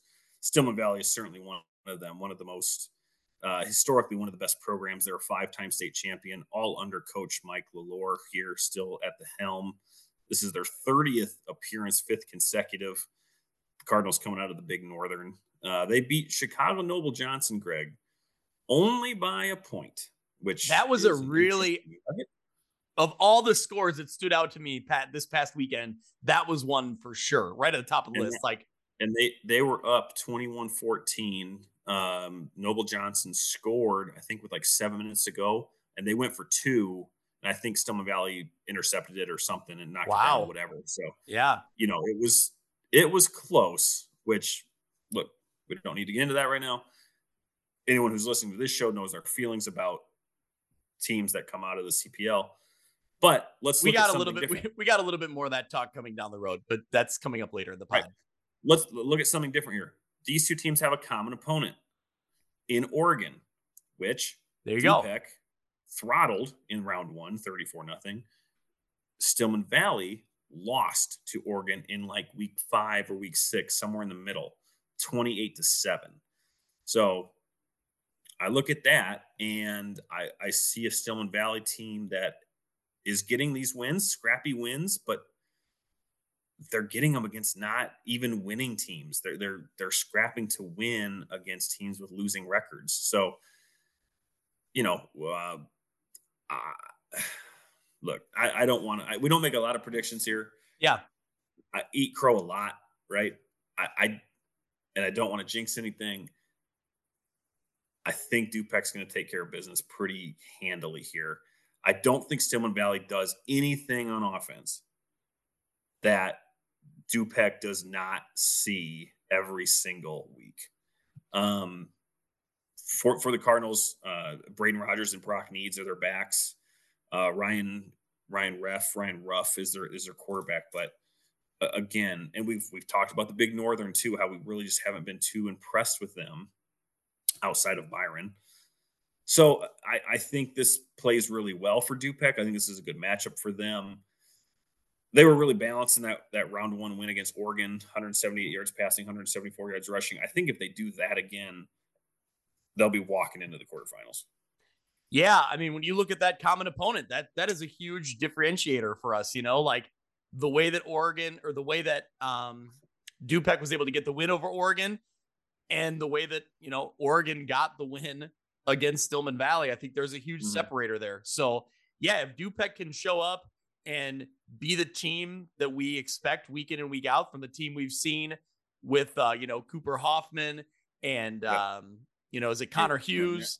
Jalen Naud, Yep, Jalen. Hughes, yeah, I think if you get All, that uh, type, all get that first team NUIC, and all in NUIC picks, by the way. absolutely, yeah, that list just came out and very deservedly so. If this team Yep. does what they do best, you know, if they are able to really spread the ball out on offense and really, you know, just get, you know, make plays happen on offense and slow you down on defense, yeah, I think they can come away with the win here. And I look back too, just speaking of rain, I look back at that Forreston game, right, where just you, you play physical up front and you're going to stop a running team from trying to do or from doing what they're trying to do. Um, and even in that rain, it didn't stop Dupec from trying to throw. So again, all the elements, the opponent really match up in Dupec's favor in this game. So if they go out there and, and play their game, they're going to take care of business and, and move on. Yeah. Well, if they take care of business in that one, that would be their second win over a big northern team. That would match them up potentially with, With a third Byron. Yeah, with- not even not even potential. okay. I mean, it's going to be Byron. Okay, there you Uh, go. So Byron, the number one seed, will play Peotone, the number nine seed in the quarterfinals. Yeah, I, I all but expect, or I guess I do expect Byron to be there. I all but am confident they will be. Um, is that a phrase? I'm all but confident? No, I would be. I am confident. You are confident. Yeah, Yeah. I am confident. Uh, I don't. let me see. Byron scored 609 points in the regular season and then 72 more in round one. So Yeah, yeah. So they are rolling along, but um, you know, it's what we talked about at the beginning of the playoffs. You know, in the in the playoff preview show, we thought Dupec had a good draw here, and we thought that if things you know shook out, that they would have a chance against Byron, and you know that have that opportunity. They're one win away. You know, in a game against Mhm. Stillman Valley, like we said, if they do what they do best, if they get get, get the job done. There should be a matchup with Byron waiting for them, and that's exciting. That's that's great stuff. It would be I believe the first time that Byron or that um, Dupec has made it to the state quarterfinals, uh, you know, as their as their co-op. So, Okay. you know, the chance for big things here for Dupec. Good luck to the Rivermen, the Rivermen, Mitch. the men of River. That's right. All right, another game in the northern half of the 3A bracket. Number two, Princeton, the nines, the nine and one, number two seed going on the road to Monmouth Roseville, the 10 seed, six and four. Saturday, 5 p.m. at Monmouth Roseville. They like to play that late afternoon game. They've done that several times over the years at Monmouth Yeah. Roseville. So that uh, late afternoon, five o'clock time slot, a rematch of way back in week one. Princeton Mhm. got the 40 to nothing win. That was Casey's Etheridge breakout game. He was our Matthewson's mini helmets player of the week way back in week one, our first one. Yep. 215 yards and four touchdowns in that one. But Mitch, it seems like this is a different Titans team. This is a Titans Oh, yeah. team that has continued to improve. Yes, you are right that they are they are so much better than they played in that week one game. If you just look at- at the last three weeks, they've scored 39 points per game. If you look at what they did in round one against North Boone, it was that try attack. Tyler Finicum had 158 yards and three scores. Their quarterback, Andy Myers, had 122 yards on the ground and a score. Peyton Thompson, who's normally the, their lead back, only had 43 yards, but it had touchdown. So just a, a total team effort there, and then that win where they were never really challenged against North Boone. So with with that attack, those three guys and, and all their other backs, they set a school record this year, Greg. Uh, 2,730 rushing yards this year. It was Peyton Thompson who has paced that effort. He's just under a thousand for the season, as is Tyler Finicum. Andy Myers has a thousand all-purpose yards with his rushing and throwing. So all guys over 11 touchdowns on the year. So yeah, this is a team that is playing so much better on both sides of the ball since that week one uh, game. I, I don't. I'm not going to say that Princeton isn't playing as good as they did that that week one game, but you know they lost that that very next week. But this is again a very very different Monmouth Roseville team that's going to be hosting this game here. Yeah. I think one of the big questions, you know, right away for me is you've talked about how, you know, Monmouth Roseville is getting more and more physical every week, right? So it starts up front. The way they're able to really, you know, play a physical hard brand of football. Can they do that? Can they can they match physicality with Princeton? If they can, if they go toe to toe with them, I think that's a huge, you know, a huge step in the right direction if they want to pull off an upset, you know, with with this Princeton Tiger team for Princeton. Right. It's the name. It's the names we know. It's Casey, Casey Etheridge, which we already referenced. Um, Ace Christensen, um, Preston Arkles Mm-hmm. combined for 256 yards. So that's Etheridge, Christensen, and Arkles combined for 256 yards in that round one win. You had Will Lott was seven for 10, 105 yards and a touchdown in that convincing win over Paxton Buckley Loda. The offense has been great. Mitch, the defense also Yeah. continues to stand out. Eight games this season, allowing seven points or less, including four straight. So, and and I mean, I talked about the offense, but 49 points per game in the last four weeks. So they're getting the job done on both sides of the ball. Well, and that that late score from from PBL in that game snapped uh, a three game shutout streak. Could have been four. So you're talking about it. What could have been 49 points per game and zero points allowed for four weeks. So, um, yeah, it, it's they, they've been playing so well on both sides of the ball. I watched the first half of that game and it was over. I mean, it was over in the first quarter, really. But you know, they can hit you from so many different ways if if the running game is getting stuffed, Will Lott's been really good getting it to, to Noah Laporte and the other receivers. So yeah, it's it's a good Princeton team. There's no way around it. And you know, this is a team that's looking to go to their fourth consecutive trip to the 3A quarterfinals. So I, I think you, you, said it best. You, you're going to have to slow them down a little bit. You're going to have to do what Morrison did, right? Because that's the only blemish that Princeton has. Matching that physicality up front to slow them down any way that you can. Yeah. I mean, I look back at that Kewanee game, and Kewanee was able to match up with them really well in that first half. And when the Boilermaker defense was really keying on Etheridge and kind of slowing him down, it was Will Lott who found Noah Laporte for a touchdown. And then in the second half, it was Ace Christensen who literally mm-hmm. ran away, you know, ran away with things and had 2 mm-hmm. big breakaway runs to really set Princeton up to win that ball game. So that's the thing. It's easier said than done. Even if you say, you know, I want to stop Etheridge or I want to make Laporte, I want to make Will Lott make plays. He's got the weapons to do it. He can go to Laporte yep. and Christensen can also take over. And Arkles is a guy we haven't called out a whole lot. And he was making plays for him in the first round. Yeah, so. he he's been kind of their blocking back, but you give him the ball and he's I mean, he's he's a Princeton running back, right? Yeah. they yeah. know how to do a lot of things well. Yep. So it's just uh, when his name is is called, he's ready to roll. So Princeton's looking for their fourth consecutive trip to the 3A quarterfinals. Monmouth Roseville, you know, on the flip side, this would be, you know, a huge win for their program if they could come away with this with this upset win, especially when you consider what happened, you know, in in the first week of the season to try to avenge that loss. Either way, intriguing matchup, intriguing rematch of Three Rivers, you know, opponents here. The winner of this mm-hmm. one would go on to meet the 14 seed Prairie Central or the six seed Lombard Montini in the quarterfinals. Mitch, you've made some bold predictions. Are you going to go out and say this one too? Who's going to be there?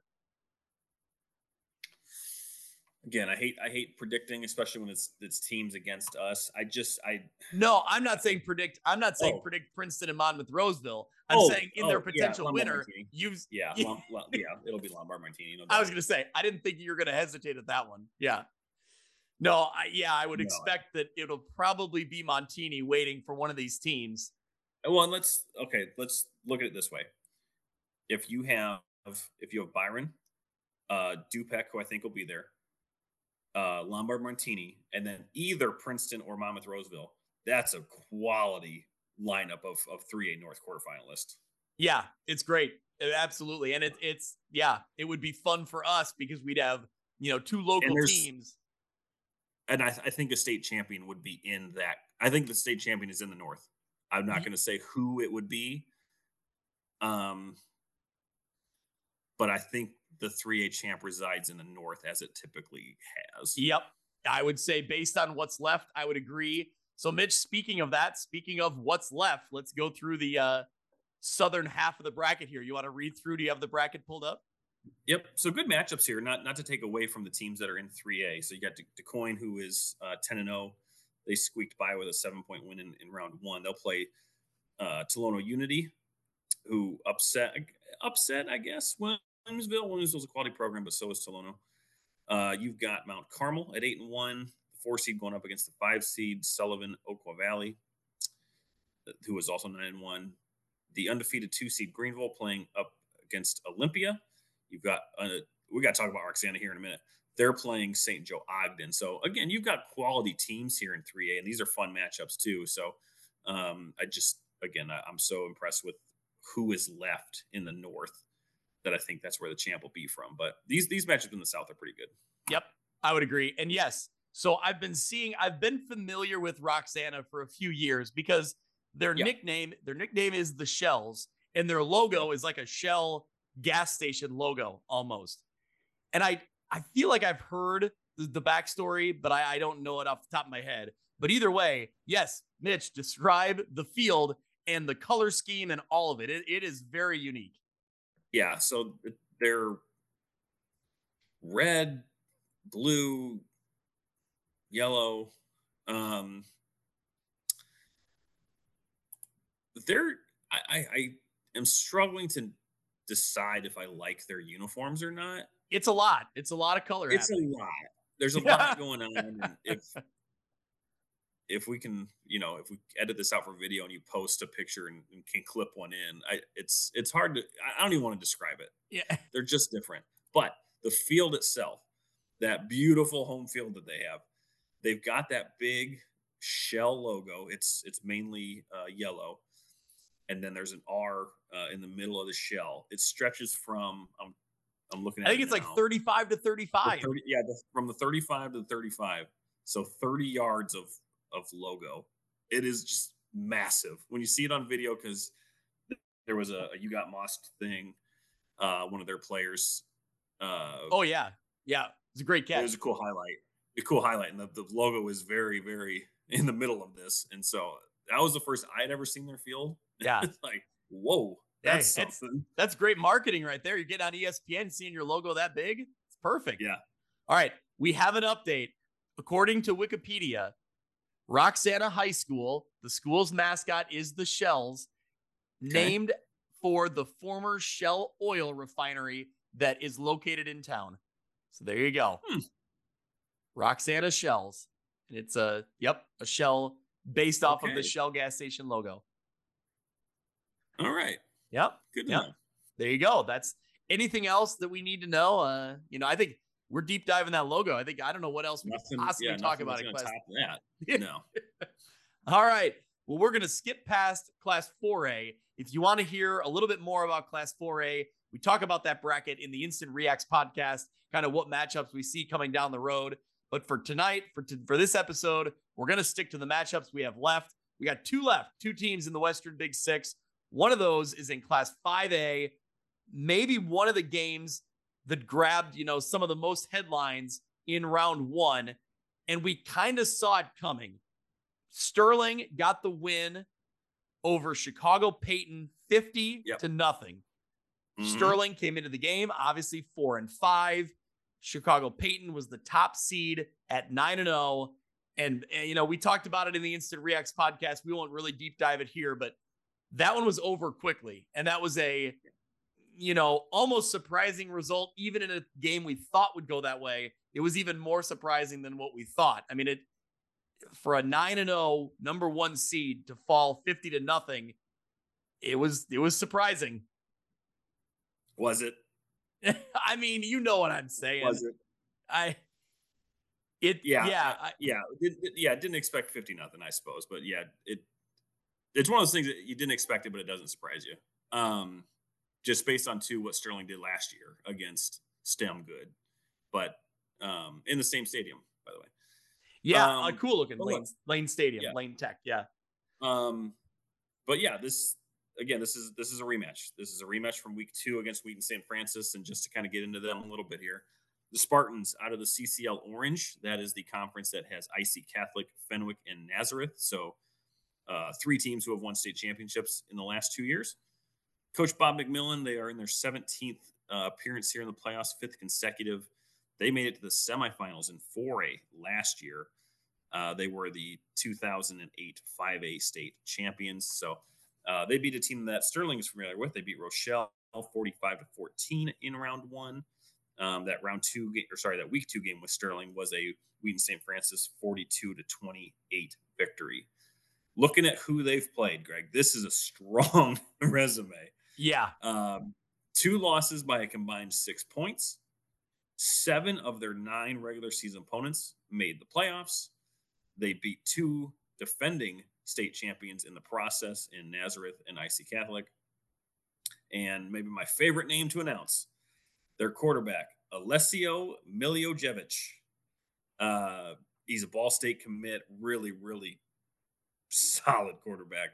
Uh, he was a CCL Orange Player of the Year, 2,300 passing yards, 31 total touchdowns in that round one win over Rochelle. He was 20 of 24 for 296 yards and five touchdowns. Um, a lot of playmakers on the Spartan team. Ian Willis, uh, he's a receiver.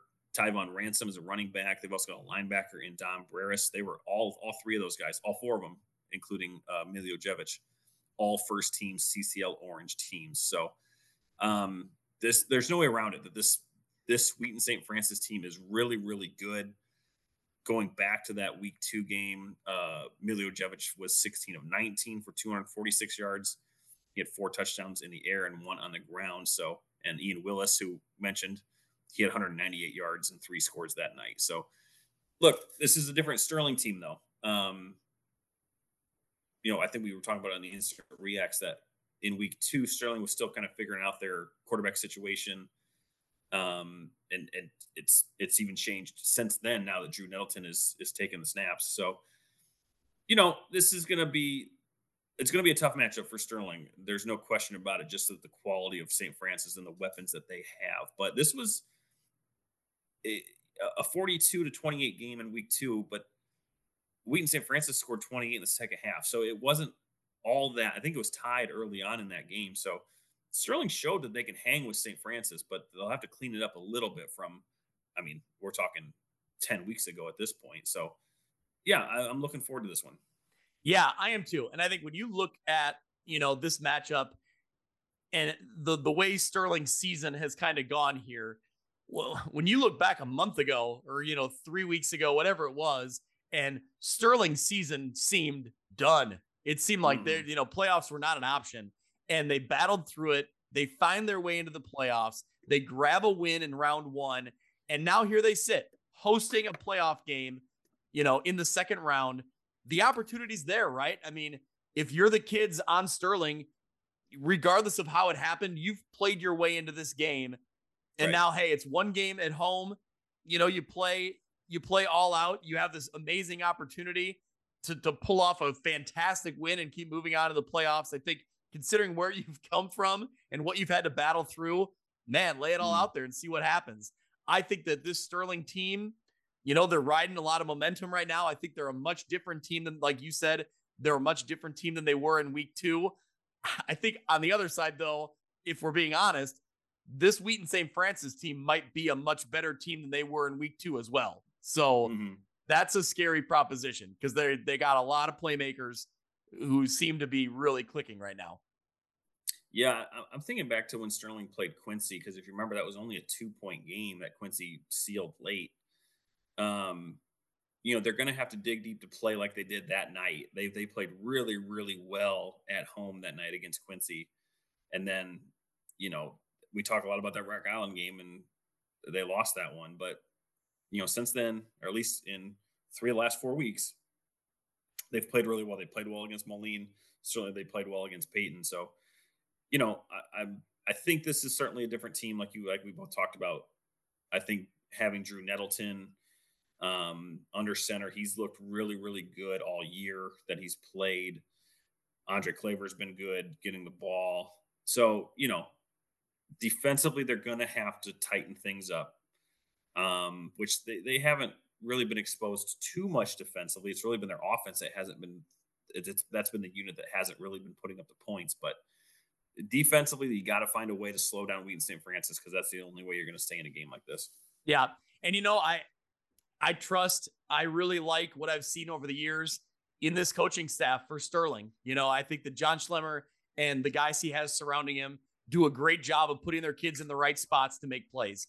And I think you know, when you're at home, like I said, you got the crowd behind you. It'll be a great atmosphere there and see what you can do. You know, it's it's again, it's a great opportunity to to do something special.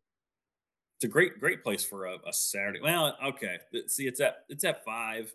I, I was going to say it's a great place for a, an afternoon playoff game. Um, now we're now we're kind of getting into the evening a little bit. So, but either way, Sterling.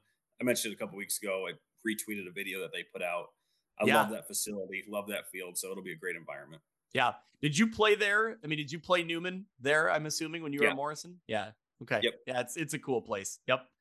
So Mitch, they would potentially play the winner of Morgan Park, the number four seed, a Chicago Public League team, which we'll talk about in a minute here, or number five, Sycamore in the quarterfinals.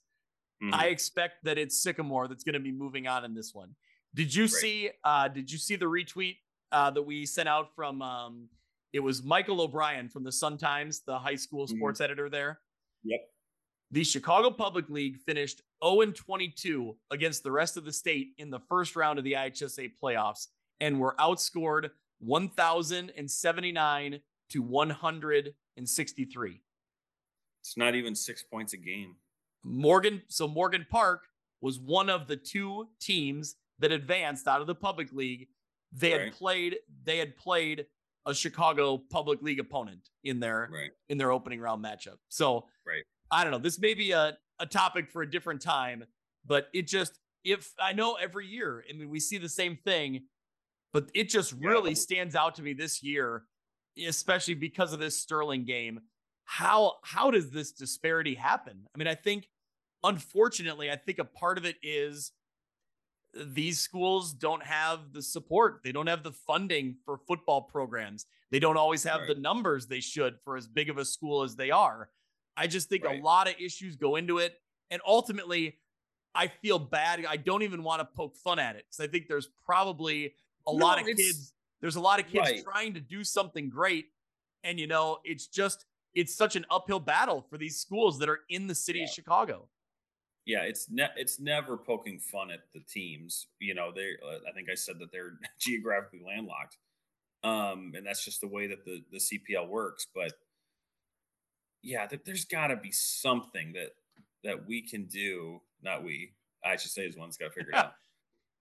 In terms of seating, that factors those things in, and I, and I don't mean to single out Yeah. those teams. There just got to be a different way to maybe have these seedings that go beyond playoff wins or go beyond conference champions. But again, that that's going to affect so many other teams that are not Chicago Public League teams. So I don't know what what the solution is, Yeah. but it's you know, it's it seems like it's one thing that everyone can agree on, right? we can we yeah. can have our discussions about one through 32 you can have your discussions about multipliers and private versus public whatever but it seems like since you know stats like that have come out or even all the results it's like boy when it's when you see it on paper and you see the result the or the, the record after you know all the dust has settled it's like man that something's got to happen here. Yeah. i just don't know what. I don't i, I- don't know how you do it. I don't know the answer either, but um, I mean, I think, like we've said, I I I thought Sterling had a great shot to win this game, but I don't think I I don't think I I didn't see fifty to nothing coming. Just the way they jumped all over him right away, and just Yeah. you know they were clearly a And much was- better team. It surprised me. it It, was- really did. Yeah, it it was the same thing against STEM last year. You Yep. knew from the first series that that game was going to be a blowout, and it was. Yeah, yeah. Didn't and I'm trying to jog my memory here. Didn't the Chicago Public League used to do their own their own tournament where I almost feel like if they Yeah, lost, do. If they lose in the IHSA playoffs, they get back into this like into a separate tournament. Is that correct? Do you remember? Yeah, they play for like a Chicago Cup or something. Like I know Simeon plays for it usually. Yeah. Um, I don't know what it's called, but yeah, they they do something that they that they they play for. I was gonna make I was gonna make a point about Payton that we talked about in the preview show for that game. Like that's one of the best public schools in the nation. And, Yeah. like so again, we're not we're not making light of the situation because it just it is what it is. These are quality schools, um, and, and not just a, a you know I, I again now you're getting into selective enrollment and things like that, but all of the Chicago Public League schools have something going on, right? And it's it's never a shot against them or you know thinking they're a poor team because record wise they're not they're beating teams of the same quality that they play against it's just that when you play outside of that little niche it's it's not going to go well Yeah. Well, all right. I'm sure we could go a long time on that conversation. Maybe we will. Maybe that's an off-season podcast. But um, anyway, Sterling moves on. They'll be hosting Wheaton St. Francis Saturday, five o'clock, with a chance to get into the quarterfinals.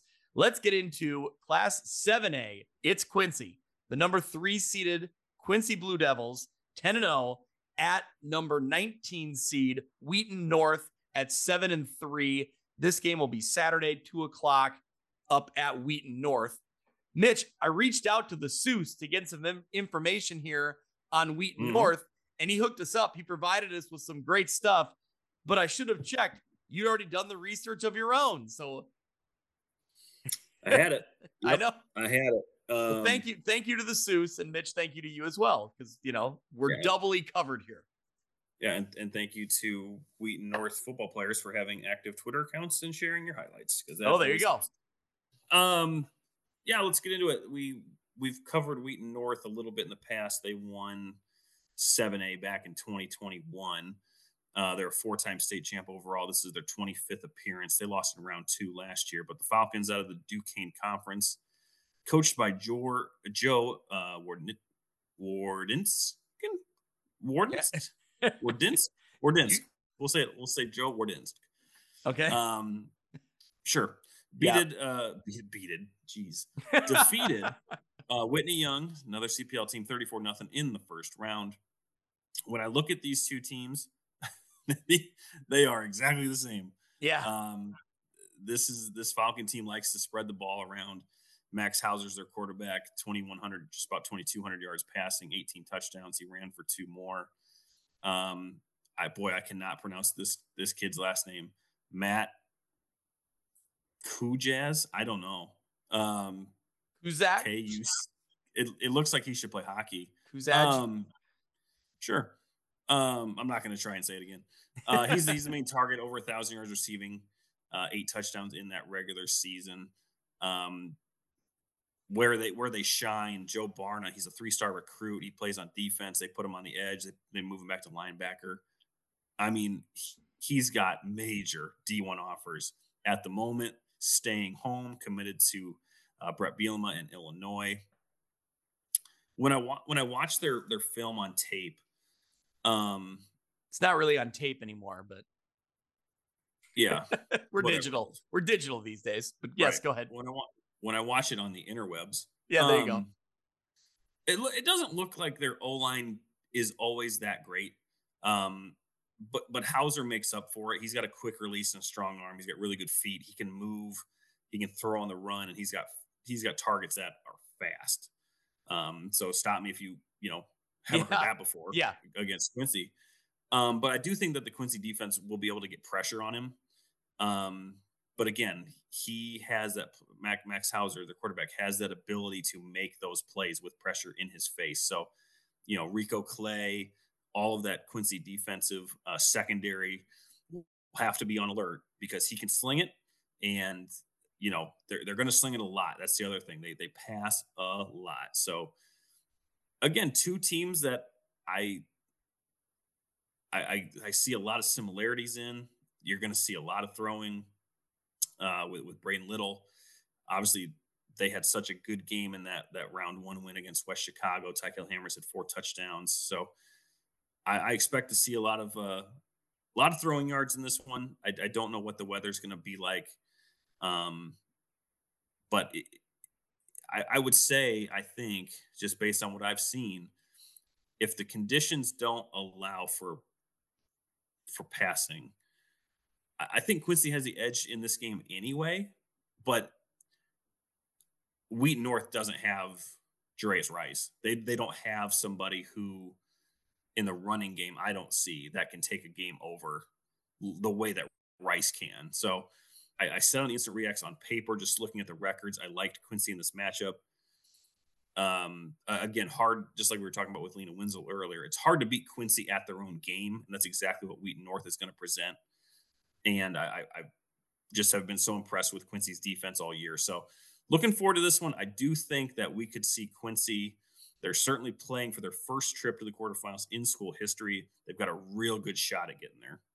Yeah, I think when you look at, you know, the dynamic offense they have, and the big again, the big X factor, I agree, is is Jarius Rice. That that's something that maybe this Wheaton North team doesn't have as well, you know, as well of an established run game as what Quincy can do. Clearly, we know what Quincy can do through the air. There's multiple weapons, you know, Aiden Byquist and Tykel Hammers and uh uh, Meadowmeyer, and who else? Yep. Who's the other? Uh, Johansson is the other name that we call out a lot. Um, so they could do, you know, Braden Little can spread the ball out that way. I think what really you nailed it on the defensive side of the ball. This this is a huge opportunity for Rico Clay, Ty Douglas, those guys on the defensive end to really make a name for themselves against this Wheaton North team, right? If they start passing the ball around, how do we you know, get in those passing lanes and, you know, kind of try to, you know, stop what they're doing through the air. Rico Clay could clearly come up with interceptions, and he, he's a playmaker on that defensive side of the ball. I think this is an opportunity for those guys to really, you know, really shine. Yeah, um, just trying to see here on Saturday what the forecast is. Uh, looks like 50 and chance of rain. So again, um, game time was what? Two o'clock? One Two o'clock? o'clock. I'm assuming we're on a turf field. Could be I just making that assumption, so, but yeah, would assume so. So, yeah, um, it'd be cold, no question about it. So, again, maybe that's the X factor. Maybe they have to resort to running the ball a little bit more, and I think that that would give the edge to Quincy if that were the case. Yep. Yep. All right. Well, the winner of that one would go on to play the winner of number six seed Mount Carmel or the number 11 seed Mount Prospect in the quarterfinals. Man, it's, you know, it's a who's who here when you start getting into that bracket. If you're going up against Mount Carmel, man, I want, I want that matchup. I want to see Quincy go up against one of the, you know, the all time big boy programs in IHSA football history. It would be amazing. It'd be great. And I think, I think they would have that game at home. I'd have to look through. fun. Yeah, it would be awesome. Mount Carmel would have hosted twice. So, um, yeah, going up against uh, Northern Illinois legend Jordan Lynch there at, at the helm of Mount Carmel. So, and the defending state champions, right? Yeah, Yep. Yep. So that'd be awesome. yeah, because they they were on a long winning streak until they lost to uh, Loyola earlier this year. So, yeah, again, one game at a time. We'll, we'll see what happens, but um, yeah, this is the final game that we talk about.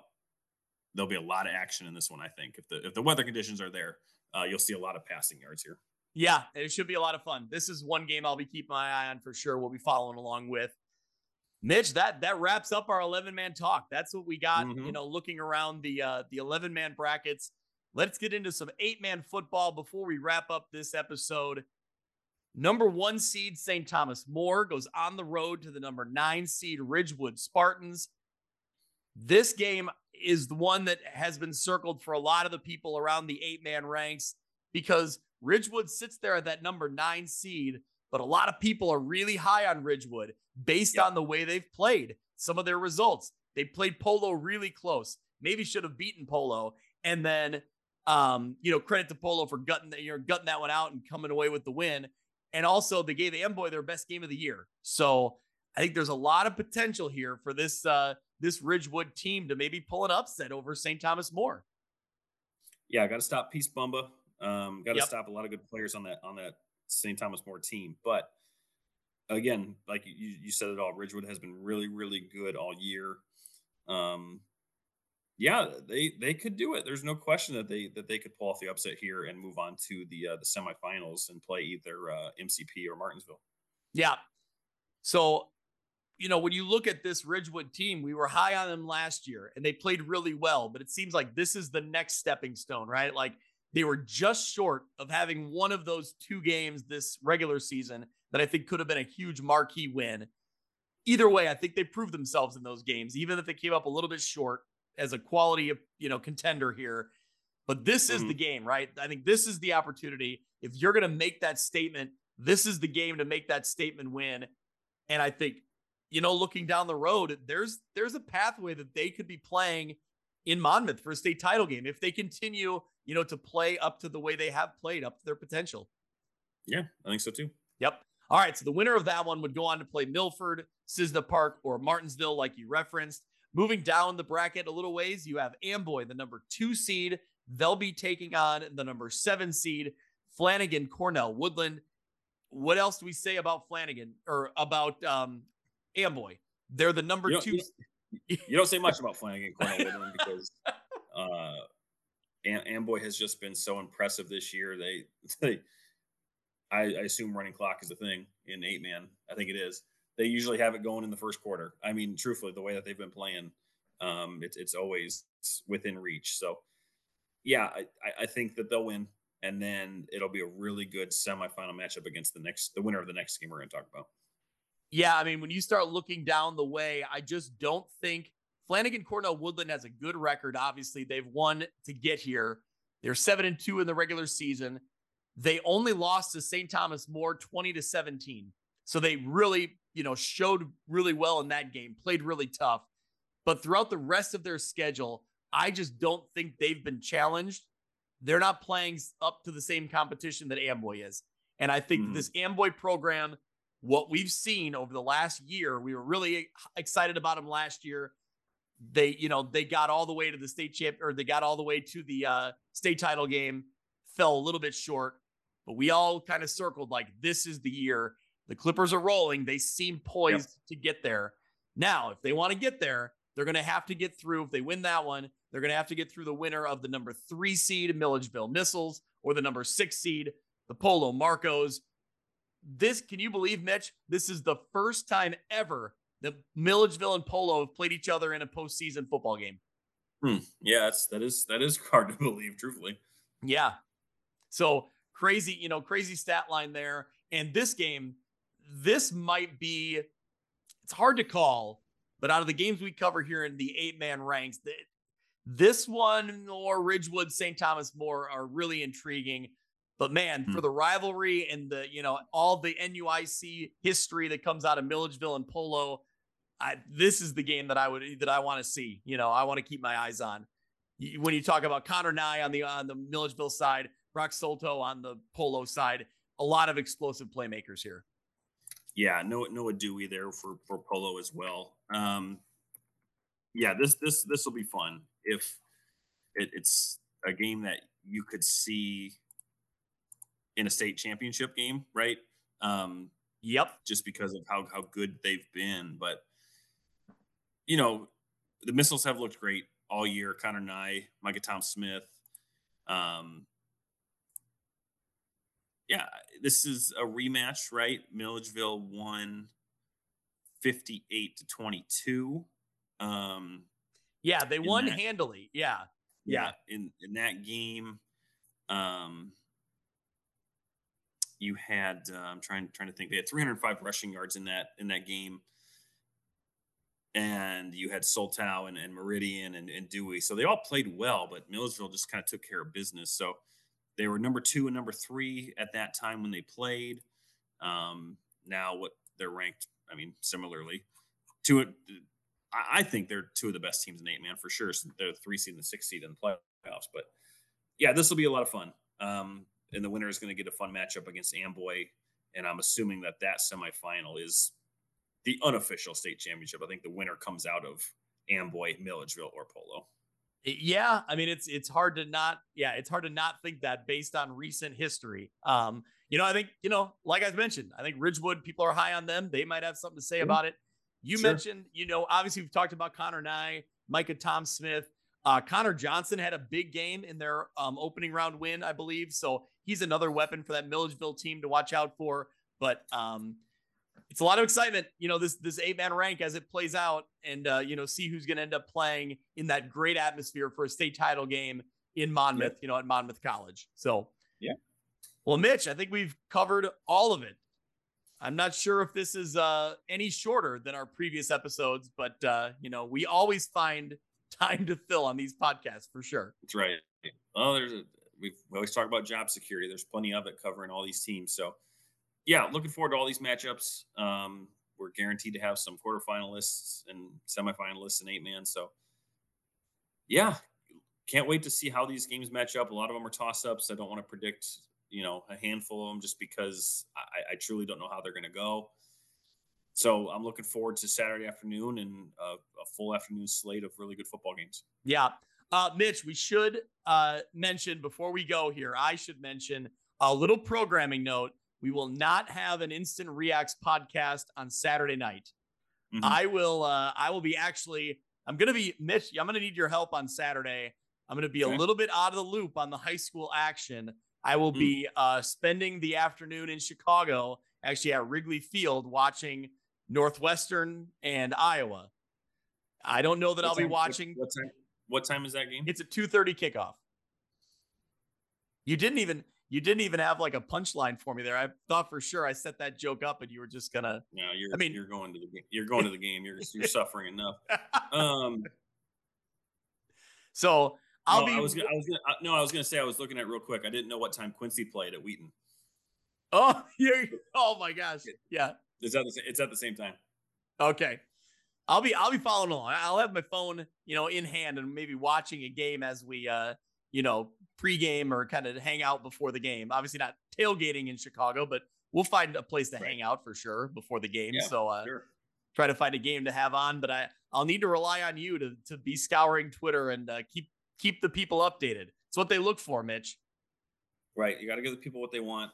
I've got uh, I've got Notre Dame at noon, Okay. so that you know I'll have a lot of action all going on at that at that one time. But uh, should should be able to you know keep my focus in other places. Clemson, Clemson's bad. Woo, are they bad? Yeah. Um, but yeah, I'll, I'll be, you know, you know me. I'll, I'll be on, I'll be on Twitter. I'll have all the updates for everybody following along. Um, most of the games will be on. I mean, I would say they're on NFHS, but as we've seen, teams are kind of doing what they want. so, uh, yeah. we'll, we'll, we'll, Yeah. we'll post out some links um, to where we can find or, or some radio broadcasts. I, I imagine that WRMJ is going to be there at Rockridge and maybe somewhere else, but um, we'll, we'll make sure the coverage is there for everyone who can't make it to the game, like yourself. There you go. All right. Well, I I certainly appreciate it, Mitch. I know the listeners appreciate your hard work. So uh to everyone who listens, to everyone who follows along, thank you very much. This is very exciting times. I think every week we say this is the best week of the year, and I'll I'll just continue to say it because I, you know, that's what I, you know, that's what we believe every week. We feel like it's the best. So Yeah. continue to follow along. Best of luck to all of our local teams. I hope we're talking about everyone, as many of you as we can be next week when we break it all down. We'll kind of combine the instant reacts and the, you know, the quarterfinal preview into one big episode.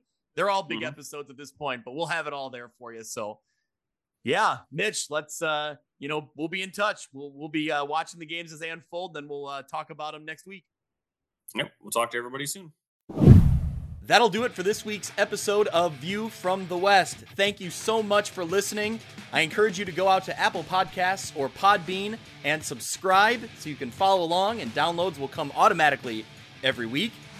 You can follow along on Twitter at View from West Pod. You can also email me if you're interested in being a sponsor, viewfromwestpod at gmail.com. Thanks so much. We'll see you next week.